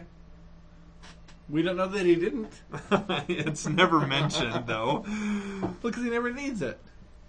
Um, okay, we ha- we are int- also introduced to the rebirth ceremony, and you yeah. uh, oh reintroduced to it? Yeah, th- we saw this in the Parliament of Dreams. This was the Minbari ceremony in the Parliament of Dreams where they eat the fruit. Oh, I they didn't eat any fruit. They didn't get to that. They ans- they canceled the ceremony because Delenn was in the hospital. Well, they didn't talk about all of that other stuff at last time. No, she said last time we did this very abbreviated version of it. This time we're doing the full ceremony. I see. So, what is the full ceremony? Can you rehash what the, each of those portions are? Or Not what, off the what- top of my head, sorry. Oh, you had a script book. Dang it! Wish we could have gotten those well, script I, books. I can I can. No, I, I'm, I'm giving you a hard Okay. time because that's what I do. That's how you're defining yourself. Well, yeah. uh, there was something about telling a secret to someone. yeah. Okay. I'm sorry. I didn't realize that that's what you were looking. For. I thought you were looking for like the whole entire ceremony, top to bottom. Oh no. You have to reveal something about yourself that you've never told anyone. You have to give away something that's important to you, And then you eat some fruit. and then you eat some fruit. Okay. But she doesn't talk in this episode about the fruit part. She doesn't talk about the actual, the, the physical act of the ceremony itself, where they all sit together in the room and, and things like that. She's talking about here's what you need to do in order to prepare for the rebirth ceremony. You have to give something away, and you have to tell someone something about yourself. And then you eat some fruit and get married. Yes. That's what I remember. uh, so Delenn and some other captain from one of the other Minbari ships Yes. Is captured. I can't remember what his name was. I don't think it matters Lennar, too I much. think. Lan- Lennar? Lennon? Something like that. Landon. Lando Calrissian. um, and Marcus, I can't remember why he ends up. He's like really mad or angry about this. he is. He doesn't want to partake in this in the ceremony. Okay, is that where the anger was was coming from? Is that what you're talking about, or are you talking about when he, he gets mad that Delenn's ki- is kidnapped? I think it's that part. he, he's mad because he left her alone. He feels like he's to blame for her being kidnapped. Oh right, okay, that's right, that's right. Um, okay, so Lennier shows up Mhm. after um, Marcus has gone through and physically beat the crap out of everybody in this huge bar, which I had to roll my eyes at. Um, thankfully, we didn't have to watch a horrible hand-to-hand fight scene absolutely. but I I just I I have a hard time buying that Marcus can do anything okay, that physical. I just I'm I have trouble with. it. okay. Um, and Lennier shows up and says, "Hey, uh, you feel better about yourself now?" And uh, you know he's like, "Hey, you know you need to participate in this rebirth ceremony." And Marcus basically brushes him off and says, "No way." I have to find Delenn. Yeah. And uh, Lennier says, okay, well, I'll come back at another time and try and get this. And he's like, what are you talking about? It's like, this was l- uh, Delenn's last order to me. That is what I'm going to do. Um, it eventually provokes him to participate. Uh, but Lennier drops a little bit of an emotional bomb Yep. in that he specifies his love for Delenn. Here's what Jim Michael Straczynski says. As we began producing the series, there were a couple of different ways I could have gone with Lennier's character. Since his was a mer- relatively minor role, all things being equal, I felt that time was better spent initially giving all of my attention to the main characters than getting to Lanier later. That changed when Bill Mumy came to me in the second season and said, So, listen, I think my character is in love with Delenn. really? said I. Based on what? I was intrigued because this was one of the options I'd been considering, but hadn't actually decided to go with yet. Well, it's pretty obvious, Bill said. I mean, the way he looks up to her, won't raise even raise his eyes to meet her sometimes. The way he dotes on her, the guy's in love. He's like Lancelot. It's right there in the way you're writing him. Are you sure this is what you want? I asked in my best, Are you sure you want to make a deal with the devil on this one? tone of voice. Because unrequited love can never come to a good ending. Absolutely, he said. And with that, the progression of the progression in Lennier's feelings, spoken aloud here for the first time by his character, was set in motion. A path that, once started, could not end anywhere else. But just remember that Lancelot's story is far from comedy. Yeah. Um. Okay. So fast forward a bit more. They manage to get themselves out of the predicament. They, you know, they break up the the whole uh, evil gang of of Night Watch. evildoers, which really by the end consisted of what I could count four or five guys. Seems like they should have more. Four or five really Feels like there were guys, though. more at the beginning, but eh, no, never Okay. mind. Never mind. Um, as they're trying to fight them all off, the really crazy guy Or the mentally challenged guy. goes to throw a knife, and Delenn notices it, and she starts running for him, and just jumps in the way of the knife as it's about to plunge into Sheridan. yeah. really i it's terribly overdone the you know damsel throwing herself to save her lover i found that just un- unbelievable Okay. it just did not do anything for I, me I like at that all. scene. it it doesn't work i I just don't think it's good Okay. Uh, so they they all come to Delenn as she's laying in the hospital, and they each tell her they give her give away something of great value to them. They give their uniforms up, right and they each tell her something they've never told anyone else. And I realize that I am the only person at the, on this podcast at this point, listening or participating, that likes Franklin. But the scene where Dr. Franklin goes in and says, "I think I have a problem," is always very stirring for me. I the trouble is he didn't actually tell a He didn't. But the fact that he, I mean, even opening up that much when you have something that you're hiding, and that's a, then that's a, an addiction like that, I can appreciate the the strength of will it took even to say that much. See, I get what the whole I get I get the underst I have an understanding of where I think that the Minbari are supposed to be taking this, which is some sort of I hate to use the word confession because in in everybody's case it not everybody's case is it a confession of something of you know bad like hey I stole that you know really priceless thing from your house sorry about that you know I, I don't mean confession necessarily like that but it's a way of unburdening catharsis. yourself Yes. and allowing the, whoever it is that you decide to tell to help share that burden with you I get where that symbolism goes. The trouble with Franklin is he doesn't reveal anything. Everybody has problems. Everyone I see has what issues. you're saying. He doesn't share anything with Delenn that he can unburden himself with. Now, I, I know what you're saying. That's still a huge step for him, and that's a way of releasing what burden he does have. But I just don't feel like that's truly in, at least within the spirit of what that ceremony Okay, is I would about. I would agree with that assessment that it's it falls short of the goal of the Minbari ceremony, but I can appreciate from Franklin's standpoint how hard even that admission must have been. And to him, it feels like a victory just to even be able to tell someone that. Should we uh, instigate a, um, A rebirth ceremony? rebirth ceremony So amongst I- I the actually- Trek West Five? I came prepared tonight to tell something about myself and to give away something of great value. Are you prepared, Pete?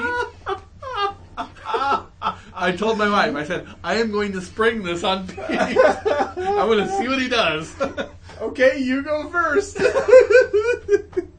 So, the thing that I am going to tell about myself that I have never told anyone before is that when I was about 16, 15, 16 years old, somewhere in there, I was taking jobs over the internet to break in to buildings, steal items of value, and sell them to people.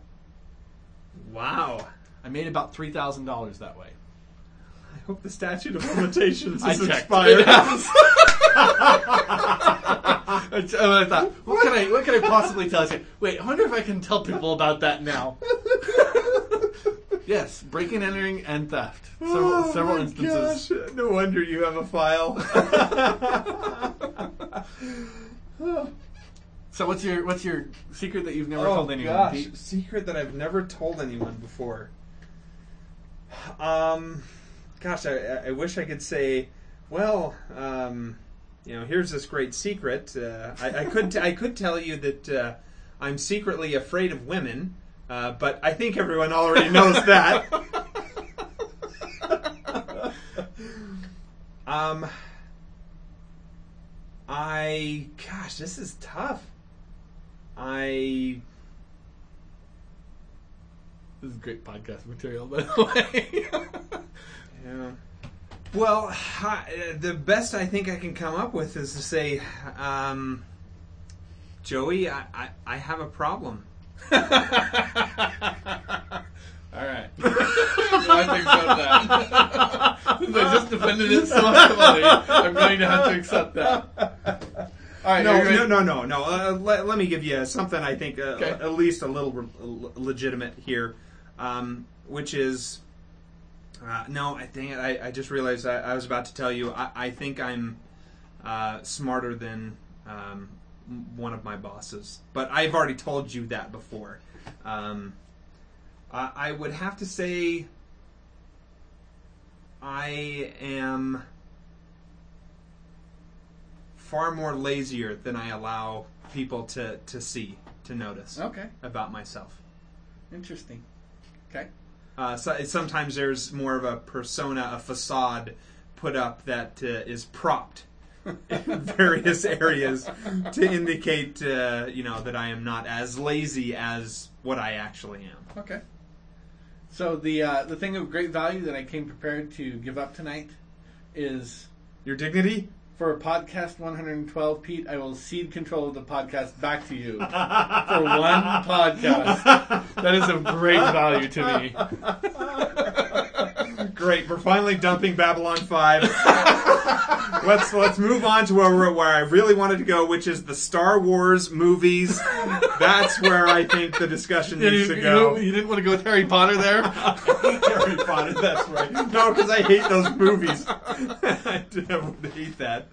Um, well, thank you so very much, Joey. Um, goodness. Uh, let's see here. The thing of great value. You're gonna laugh at me when I do this, but it it actually does. It's a sentimental thing. It's it's silly. In the in the books uh, about Harry Potter, it's funny you mentioned that. The character of Voldemort keeps trophies Okay. or things that he. Horcruxes. Yeah, he espouses you know value out of these Wait, do you have a particular Horcrux? things. I don't have a Horcrux yet, but I'm going to bring to you something here. Since you're ceding control of the podcast for one episode, I will cede control of something I consider of value. Uh, I I set before you the Aflac duck. now it's one of these little squeeze toys. I think it's supposed to, you know, be a little uh, uh, stress reducer. Shoot while you give to your dog. sure, or what you give to your kid or something. And yeah, Aflac puts it out. It's a picture of yeah, it's the it's the duck. Um, my friend Rhett, uh, Okay. he used to work here, Sure. and he and I would do a thing back and forth all the time where we would try and best each other, one up each other, or whatnot. And we would always, when we did, when we got one over on the other guy, we would oh, bring like the in Kings the duck to You from Mon- the Count of Monte Cristo.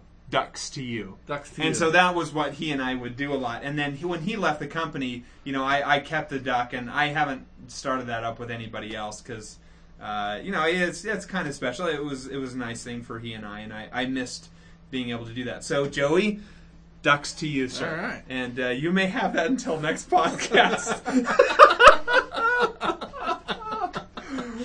Once I relinquish control back over to you. I was hoping for your house. this is great No, value. no, no. I give to you my parents. but only for one podcast. they'll be in town the whole week, and they'll be closer to you down in uh, uh, Provo. So, yeah, why not? Why not?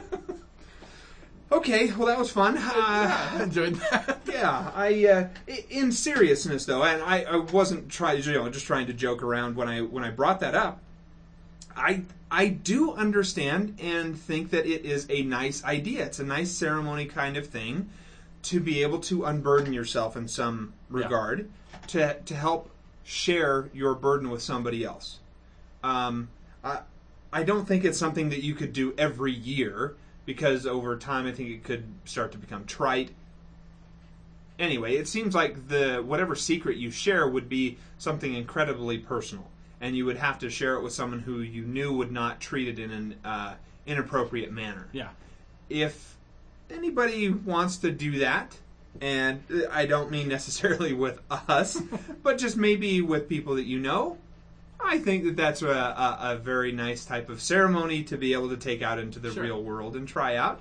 If you do try it out, let us know. We'd be uh, interested to, to see what happens with it. Okay. Uh, nice curveball. Um, so yeah, it, so the the crew they express their love to uh, sorry, Sheridan expresses his love to Delenn. That's his secret. Yep. Um, Garibaldi says, "I'm more afraid than people realize, and I'm afraid all the time," um, which I can totally buy that. Ivanova's is, "I think I loved Talia. Talia, which it might have been a little more like on the edge if she'd have said, "I think I was in love with Talia," beyond "I just love Talia," because in love with Talia means there's definitely you know a lesbian storyline to go with this. That's that's what you're intended to get out of this. He- says yes, here, yeah, hold on, Okay. but she says, "I think I loved Talia," Oh, I which is a saying. different way of saying, you know, I, "I think I can honestly say, Joey, I love you." okay. And We're two guys in one small room together. Don't worry, there's a desk between us. Four feet on the floor. But I- what she says there, there's not necessarily a automatic link to I was, you know, I think I had romantic that expression feelings. more carefully than Straczynski intended. uh, well, he is a writer, so it's clear he's very careful with his words. He he says in the script book that his intent is for everyone to get here that Ivanova is the first female Jewish bisexual in science fiction. Lead female Jewish bisexual lead character in science fiction. Uh, at any rate, I think he does it a lot better if he, He makes her in say love. in love. Okay. It's it's stronger, better. Um, does Mark? What does Marcus say? Does he even? He doesn't say anything, does he? Well, no, not that we know. Does of. he reveal to Vir anything? Mm-mm. Okay. Um, and then uh, Dr. Franklin, of course, he, he does uh, what we've talked about before. Um, then Delenn, does she ever reveal her secret? No, because she had declared the ceremony off. Oh, I see. But she had still planned to give everyone their New uniforms. new uniform. Yeah. Okay, just as I guess kind of like a little treat. So let's go to the script book here. This episode, as the 55th episode in a five year arc of 22 episodes each, marked the exact midpoint in the planned five year arc. This would be the point of division between what what was and what was coming, and it fell exactly on schedule. The shift was to be marked visually by a change in uniforms, which would constantly reinforce for the viewer that in many respects they were no longer watching the same show. Working closely with our costume designer, we'd begun to change we'd begun to design the new uniforms toward the end of the second season. I wanted them to be black because it symbolized the death of the past, the characters putting away their old lives and gradually working their way back toward the light. As Delenn says in the first season episode The Parliament of Dreams, they must put aside their old ways, their old lives, and surrender to a kind of death in order to achieve rebirth. Which is why it is fitting that she provides them with the uniforms emblematic of that rebirth. Since the show was being reborn, it made sense to have the characters go through a similar transition. The hard part about black uniforms, of course, is that on television, the details tend to go away, especially in pre HD TV broadcasts. So our costume designer Anne sought out a range of fabrics that would work well together, but each with their own individual textures, from black cloth to textured leather and black and gold embroidery. We made the costumes primarily for our main characters because I thought the contrast between those uniforms and the rest of the crew would be interesting. But over time, we began to shift the uniforms in CNC as well as the security uniforms away from their traditional look and more toward the black uniform because, well, I'll be honest. All the actors kept asking if they could have the cooler looking uniforms.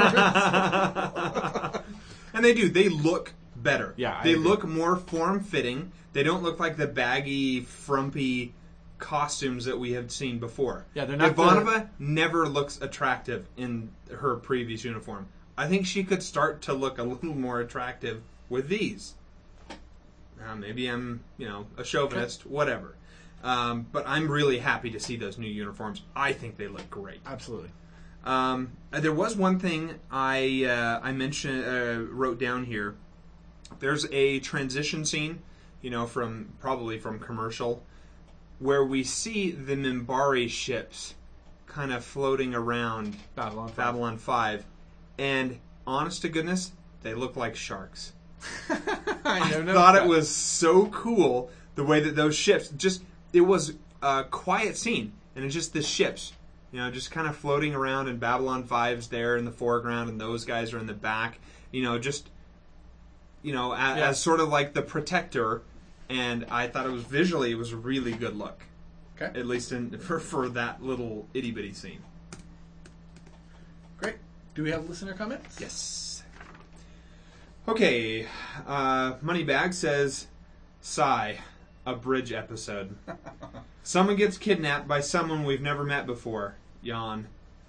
They're rescued. Shocker. I guess a bridge episode is necessary after an episode like Severed Dreams, but I just don't care about this kidnapping plot. Is it just me, or does Londo's half poisoning of Refa make no sense at all? The first half does nothing. So what Londo did is pretty much the same thing as saying, "Hey, do what I say, or I'm going to poison you." you know, with a regular poison dart. And I wish they had just forgotten about the passwords in the malfunctioning AI. The less said about that, the better. Sheridan taking down the bad guy at the end was a great scene, though. Don't mess with the box.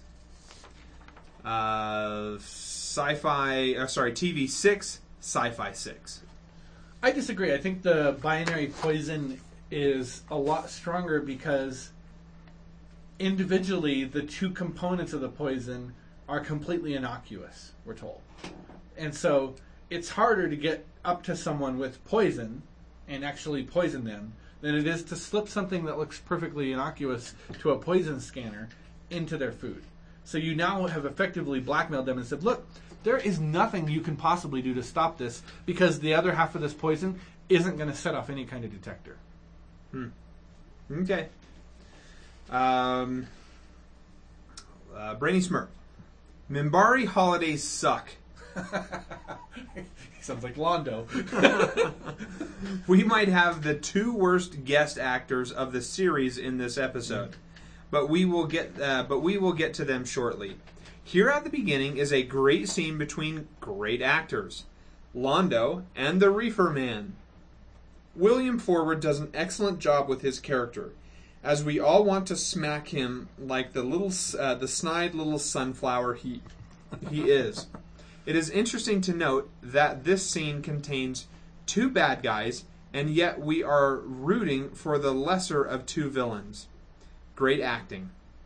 It would have been funny if they had both had poisoned each other.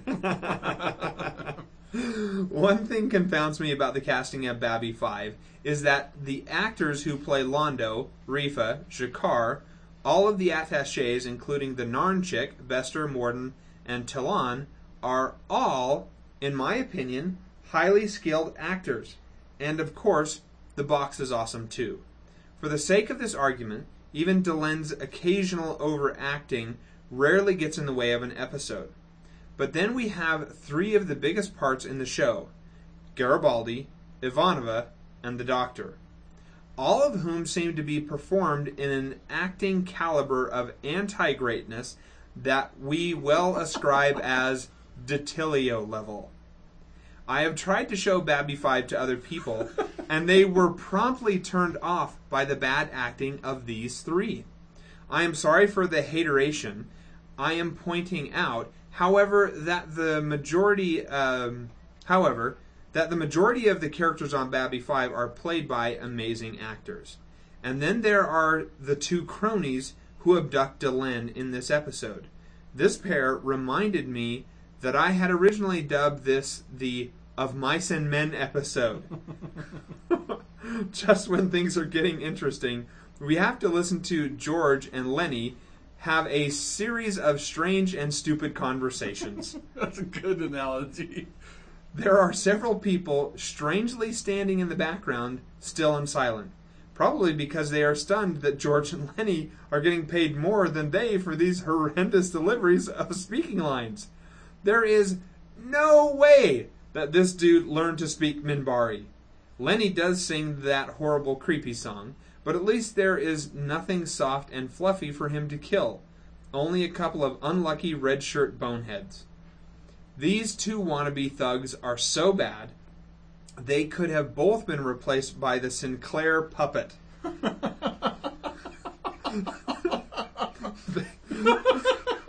they might as well have uh, brought the wooden doll out of the closet, dusted it off, and glued a uh, Spock style alternate universe goatee on his little wooden chin. and then the station's computer gets hijacked by. Per- by Pete's impersonation of Zach Allen.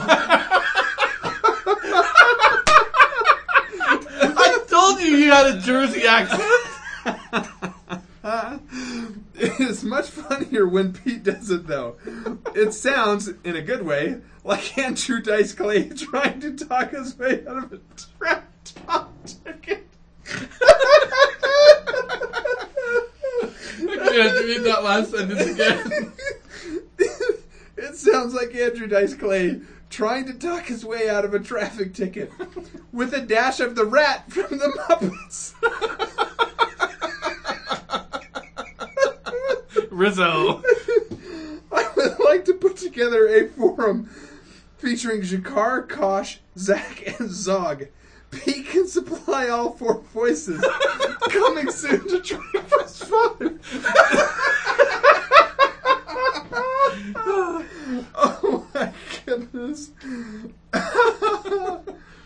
By the way, that is the voice of Harlan Ellison, the, the conceptual consultant uh, for Babylon 5. Oh man. I haven't laughed like that for a while, dude. and then the station, Uh, sorry.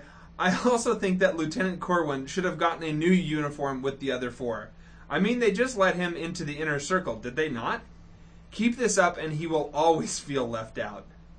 And now for Lennier's quote of the week. And by the way, overlords, you are welcome to submit other entries for Lennier quote of the week. Choose a winner accordingly. I just love his quotes. Everyone can submit. The more Lennier. Uh, this week I offer, quote, opinion doesn't enter into it. What is, is. Close quote. Yeah, take that, Della Reese. Sci Fi 5, TV 5. Oh man, That was really funny. Poor Della Reese. She's gonna think we hate her. Someone's gonna play this podcast for her. She's gonna be like, "What of mean people." Okay, uh, Aaron says Lennier finally admits that he loves Delenn. Marcus is a badass and cool new uniforms. Sci-fi five, TV seven. Ah, whew, my head hurts from that, like right behind the ears. Uh, okay, uh, for science fiction, uh, I know you're not going to like this, but this is a four. There's enough of bad crap going on in this, and while you and I made a pact not to bring up the AI stuff, that really tears it down so much. I, the AI stuff might have been okay, but they took it to this doofy place that I just didn't think belonged. Um, so yeah, Sci-Fi Five. Even though we do have the rebirth ceremony, Five or four? uh, sorry, uh, uh, four. Uh, even though the rebirth ceremony is in there, and I think it's you know uh, a reasonable you know Yeah. introduction of a sci-fi element. So I'm gonna agree with you. Sci-fi four. uh, I thought I'd get more um, uh, blowback Alright. from you on that. I, I, I think that's accurate. Okay, uh, for television, I give this a five, uh, middle of the road kind of thing. I, I think people are stupid enough they would watch this. I give it a six. I do like the the very beginning and the very end. I think that they tie together very well. The uh, P5 rating for this episode. Eight point three zero. Moving on to our next episode, Sic Transit Vir. Vir returns to Babylon 5 and is both, both the source and recipient of surprises. Um, okay, I I knew this episode was upcoming. I didn't realize it was going to be quite so soon. Um, I don't love this. Okay? And I like I feel it. like I should probably like it more because it is Vir. Yeah. I just feel like the writing's kind of fallen flat on Really? this a little bit. I I don't feel that way. It comes at kind of an awkward time, but it comes when it does because Vir's um, or Stephen Furst's other TV show has been canceled. Yeah. so they can bring him back into Babylon 5 now and some of the stuff that Straczynski had been wanting to introduce slowly in Vir's character now he just decides okay I'm just going to get it all out in one episode because I I didn't have his availability earlier in these episodes What things are those? I'm curious. the the the Narn Underground Railroad thing. He wanted to to sprinkle that more into the earlier episodes, but because they didn't have the availability from Stephen Furst that they had wanted, they felt like they couldn't do it justice, so they left it out. And then when his other TV show sitcom got canceled, he came back and they said, "Okay, let's just take an episode and do all the things that we wanted to do here." now, when you say they couldn't do it justice, do you mean they couldn't do it like justice? Yes, they couldn't do it like that episode of Star Trek: The Next Generation with half naked women and men prancing about. So awesome. Um, You know you like the bare men's chest. no. Gross. Okay, um, we begin with Ivanova apparently having dreams or nightmares, and she's nude. Have Yeah? you ever had a nude dream? Never once. Never. I have never been like nude, like the oh my gosh, I'm naked kind of dream. Yeah. I think I've been naked in dreams, and I've certainly had dreams where other people were naked in them. Really enjoyed that. Those were in some of my formative teenage years. Um, I just I've never had any of those dreams before. I'm, I'm with you. I, I are they really common? I'm curious to know, and I realize this is going to sound incredibly weird. Listeners, Just stop. what? I, I, I think it's clear what your intent is. I don't think you need to finish the sentence. Can anyone confirm or deny whether or not that is a normal occurrence amongst perhaps your group of friends? I, I do think that there are people who have those dreams, or else you wouldn't hear about them as much as you do. It's kind of a trope, and, and I, I gotta Okay. think that there must be the somebody out there having these dreams, or they wouldn't get entered into the, the cultural consciousness, if you will. Okay. Um, so, Vir is on Centauri Prime. And he's there, he meets the. Apparently, petting the Emperor's chair, by the way, is just a thing Centauri do. I, I guess a little weird on that. I was trying to overlook that. Okay. um, anyway, he, we Vir meets with, I guess, an attaché of the emperor. You know, some right hand man kind of thing. I believe that's the prime minister. Is it okay? Yeah. I, I didn't. It what didn't seem like it was made clear to me. It it wasn't, but I, I think we find out later that this is the prime minister. Okay, um, and he basically says, "Hey, look, you're doing a great job there. We really like the reports that are coming through. Sounds like Londo's helping you out with some of those. You know, uh, just trust yourself. You're doing, you know, just fine. Everybody, you know, you're, you're getting noticed here at What did you think of his joke? I like his joke. Yeah, I. but then again, I think you like those kinds of jokes, you racist. Well, no, it's, it's the idea of what, what's more terrifying than ten people who are really pissed at you locked in a room and giving one of them the key. Okay, uh, Vir comes back to Babylon 5 now. Um, and it, we learn that Vir has a fiance, Lindisty, yep. who I don't know who put that together, but you know, Vir's now got a little bit of arm candy. It was there. his uncle. Okay, his uncle. And Vir's got some. Uh, obviously, he's not prepared for this. He's uh, clearly more of uh, um, afraid of women than I am. It's funny that you say that oh no, no, no! I don't like where this is going. because as I watched this episode with my wife, and as Vir was awkwardly kissing Lindisty for the first time, my wife said, "I imagine that's probably how Pete kisses."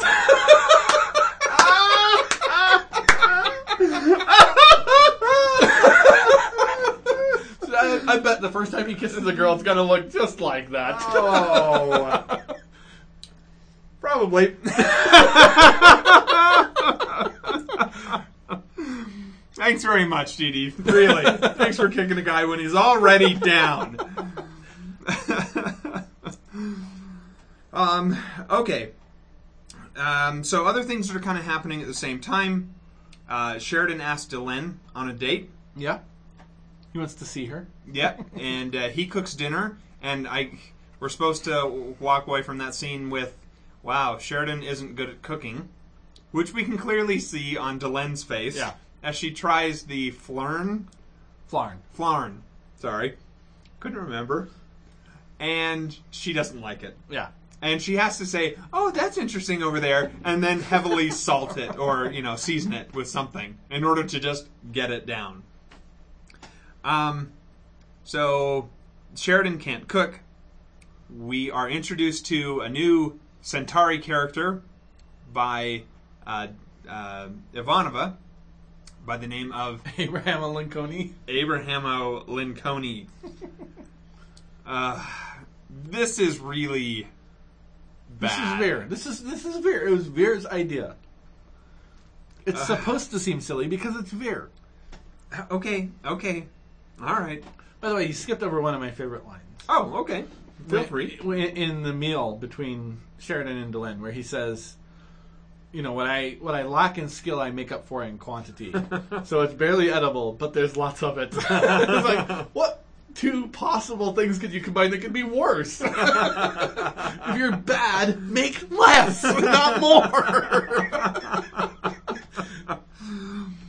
Uh, funny. Um, well, Delenn doesn't seem to care too much. She's Yeah. quite happy to be there. Smitten, if you were, would. Um, Vir is attacked. Or we think it's Vir who's attacked. Come to find out, it's really that uh, that Narn was coming after Lindisty. Lindisty. yeah. because she is a horrible, horrible racist. Just awful. Really awful. Yeah. And uh, she is a killer of Narn. And we come to find out she's a little nuts. like, honestly. That is creepy evil. Okay? the sniper guy was mentally challenged. this is good creepy evil. Okay, I guess that's a, a, a decent distinction there. Um, anyway, it comes out because Ivanova goes off the the bend when she finds out that this person, Abraham Lincolni, that Vir had made up, Yeah. has been having all of these Narn who have been freed killed. Or at least to her, on paper, it looks like they've been killed. So she brings Londo into this and accuses Vir, and Vir has to come out with the truth, which is, yeah, I wasn't killing them. No, he didn't have to come out with the truth. That's the frustrating thing about this episode. If Vir keeps his mouth shut, he can continue to do what he does. But he can't lose his appointment to Minbar if he doesn't reveal that. Which is, I think, the point that Yeah. Straczynski was getting at. I- I we agree want to with bring. Vir back to the the station Yeah. where you know he's going to be a major part. Um, anyway, Vir loses the appointment to Minbar. Londo's going to do some magic of his kind, um, which, by the way, I was sickened by Londo. Because he was so proud of Vir for killing him. Yes, that. I mean, honestly, he. I, I, He's a racist, racist as well. yeah, a- anybody who you know is watching this who thinks Londo's a good character, yeah, he's not everyone. He's a bad character. Let me read from the script book here. J. Michael Straczyn- Straczynski says, Ultimately, this is the face of true evil.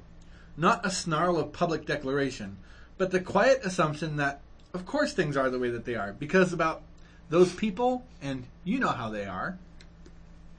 Back in college, I saw a filmed interview with a group of housewives down in Mississippi, made prior to the rise of the civil rights movement. You could not possibly ask for a sweeter bunch of ladies genteel, polite, smart, gracious, and God fearing women. And they would continue to be just as genteel and polite when they talked about the coloreds and how they were what they were. No point letting them go to white schools because, gosh darn it, in the end, it just wouldn't be good for them or anybody else, and that was that. I remember watching this and thinking that there is a loud evil and a quiet evil. The former is usually easy to spot. It's the latter you've got to really be on guard against. So when I wrote Lindisty and Londo in this episode, particularly toward the end, I kept that group of ladies very much in mind. Yeah, that, that's. Uh, yeah, thanks for reading that. Um, okay, so it all comes out. Lindisty's basically, you know, walking away.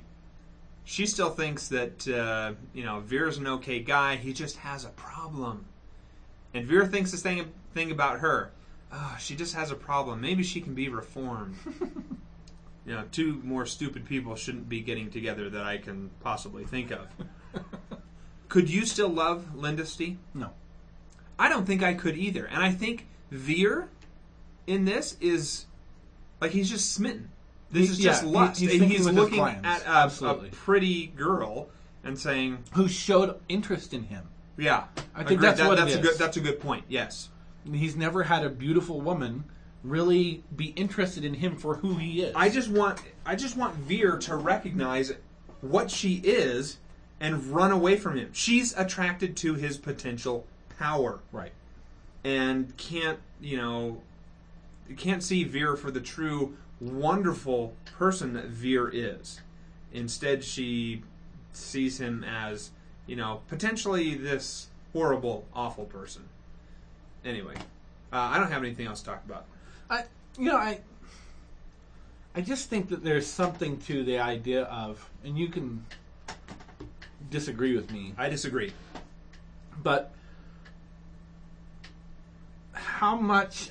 I don't know. This goes back to nature versus nurture. Lindisty, her, the moral compass that she was handed from her father, was broken in the first place. Yeah, she learned that. yeah. Absolutely. I saw a bumper sticker actually today. Um, hate is learned, or bigotry is learned, or something like that. Yeah.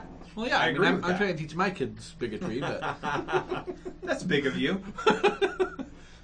Oh no, that's bigamy. Right. Sorry, wrong thing.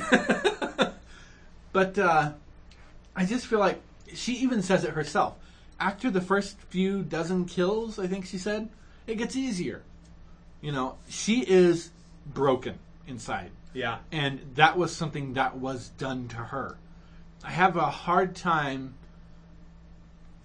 being really angry with her because someone did that to her. I don't know that she had a whole lot of choice in this matter. I can get on board with that. Okay. Listener comments. Okay. Um, we go to money bags. Double yawn. Do we really need an episode about Vir getting married and asking Ivanova for sex advice? Oh, I forgot about that. We have we have six. I've gotten to one. Oh, you mean first base? No, One. one. Isn't there a war with some ancient enemy going on? I think they're called the Meadows or Shabadoos. I can't remember. I think it was important, but obviously not, since they got bumped for a story about Vir's lack of sexual experience. This would not be, uh, uh, would have been an, sorry, this would have been a good season uh, one or okay season two or even decent season three B plot, but it's inexcusable to have it in the middle of season three as a whole episode. Um, TV six, Sci-Fi five. I give this one a high rating since it's not really a horrible episode. It just shouldn't have taken place in the middle of season three. Well, like I said, I think that that's due to the scheduling as much as anything. Um, my, uh, uh, Brainy Smurf. As aforementioned in the Kosh sucks email, Abrahamo Lincolni. And so there goes Vir, or thus passeth man, or Vir's list, or something. Anyway, I like the funny little Centauri who walks, who talks to Vir on Centauri Prime. Pastels. We should remember to appreciate this cheerful little dude in the event that he might become a little less happily flamboyant and a little more bumped up and preoccupied. Couldn't Vir have at least gotten laid? I mean, gotten to a six before his creepy fiance's dispassionate bloodlust was revealed. I like that. Dis- dispassionate bloodlust. Yeah, I uh, I don't see what was keeping him from uh, getting busy. anyway, uh, Morals? I hope he did. Her endorsement of genocide was eerie. It oddly reminded me of Tibet. In college, I took many years of Mandarin Chinese. Oh, he does have Chinese. And I practiced conversation skills with exchange students from China. I was totally stunned one day to hear this petite, meek Chinese chick tell me what a horrible person the Dalai Lama was. In uh, in case any minions are not familiar with the Dalai Lama, many people are moved by by the by his presence and peacefulness as he conducts interviews and delivers speeches urging the freedom of his homeland that he has been exiled from. He is considered in extreme reverence by many. Some Buddhist practitioners believe him to be the rebirth of, oh boy, Avalokitesvara, also known as the uh, Bodhis, Bodhisattva of compassion. And in case anyone cares, a Bodhisattva is a soul who has turned down nirvana to instead help other souls in need. Really sorry about the way I'm pronouncing this, by the way. If these were Spanish names, I could handle this. You should have asked me. I could probably give you a little bit of tip on it there. But you won't ever let me read the listener emails. You do it wrong. That's ironic, by the Yes, way. Yes, I know, I in got case it. you hadn't picked up on that. Uh, very Minbari uh, with the rebirth and the compassion in serving. But suffice to say, one does not usually hear someone criticizing the most iconic pacifist since Gandhi. Nonetheless, this girl's contention honestly was that the Tibetans were so primitive and religiously deluded that they could not understand that their government was trying to, in fact, help them. The, quote, benevolent state could help to uh, region could help the region modernize their farming and ameliorate their infrastructure and so on. I sat there in stunned silence as she expanded on how the Dalai Lama was inadvertently encouraging poverty and discouraging progress. I did uh, I did not know how to express my dismay in Chinese. I just awkwardly said that the uh, said the CIA helped him escape into India. Then I nervously laughed and quickly exited. Are the commies crushing greatness through propaganda? So, what do you guys think? Is Kundu a jerk? Uh, sorry, Kundun a jerk? Is he better or worse than Kosh? Dalai Lama translates roughly to ocean teacher.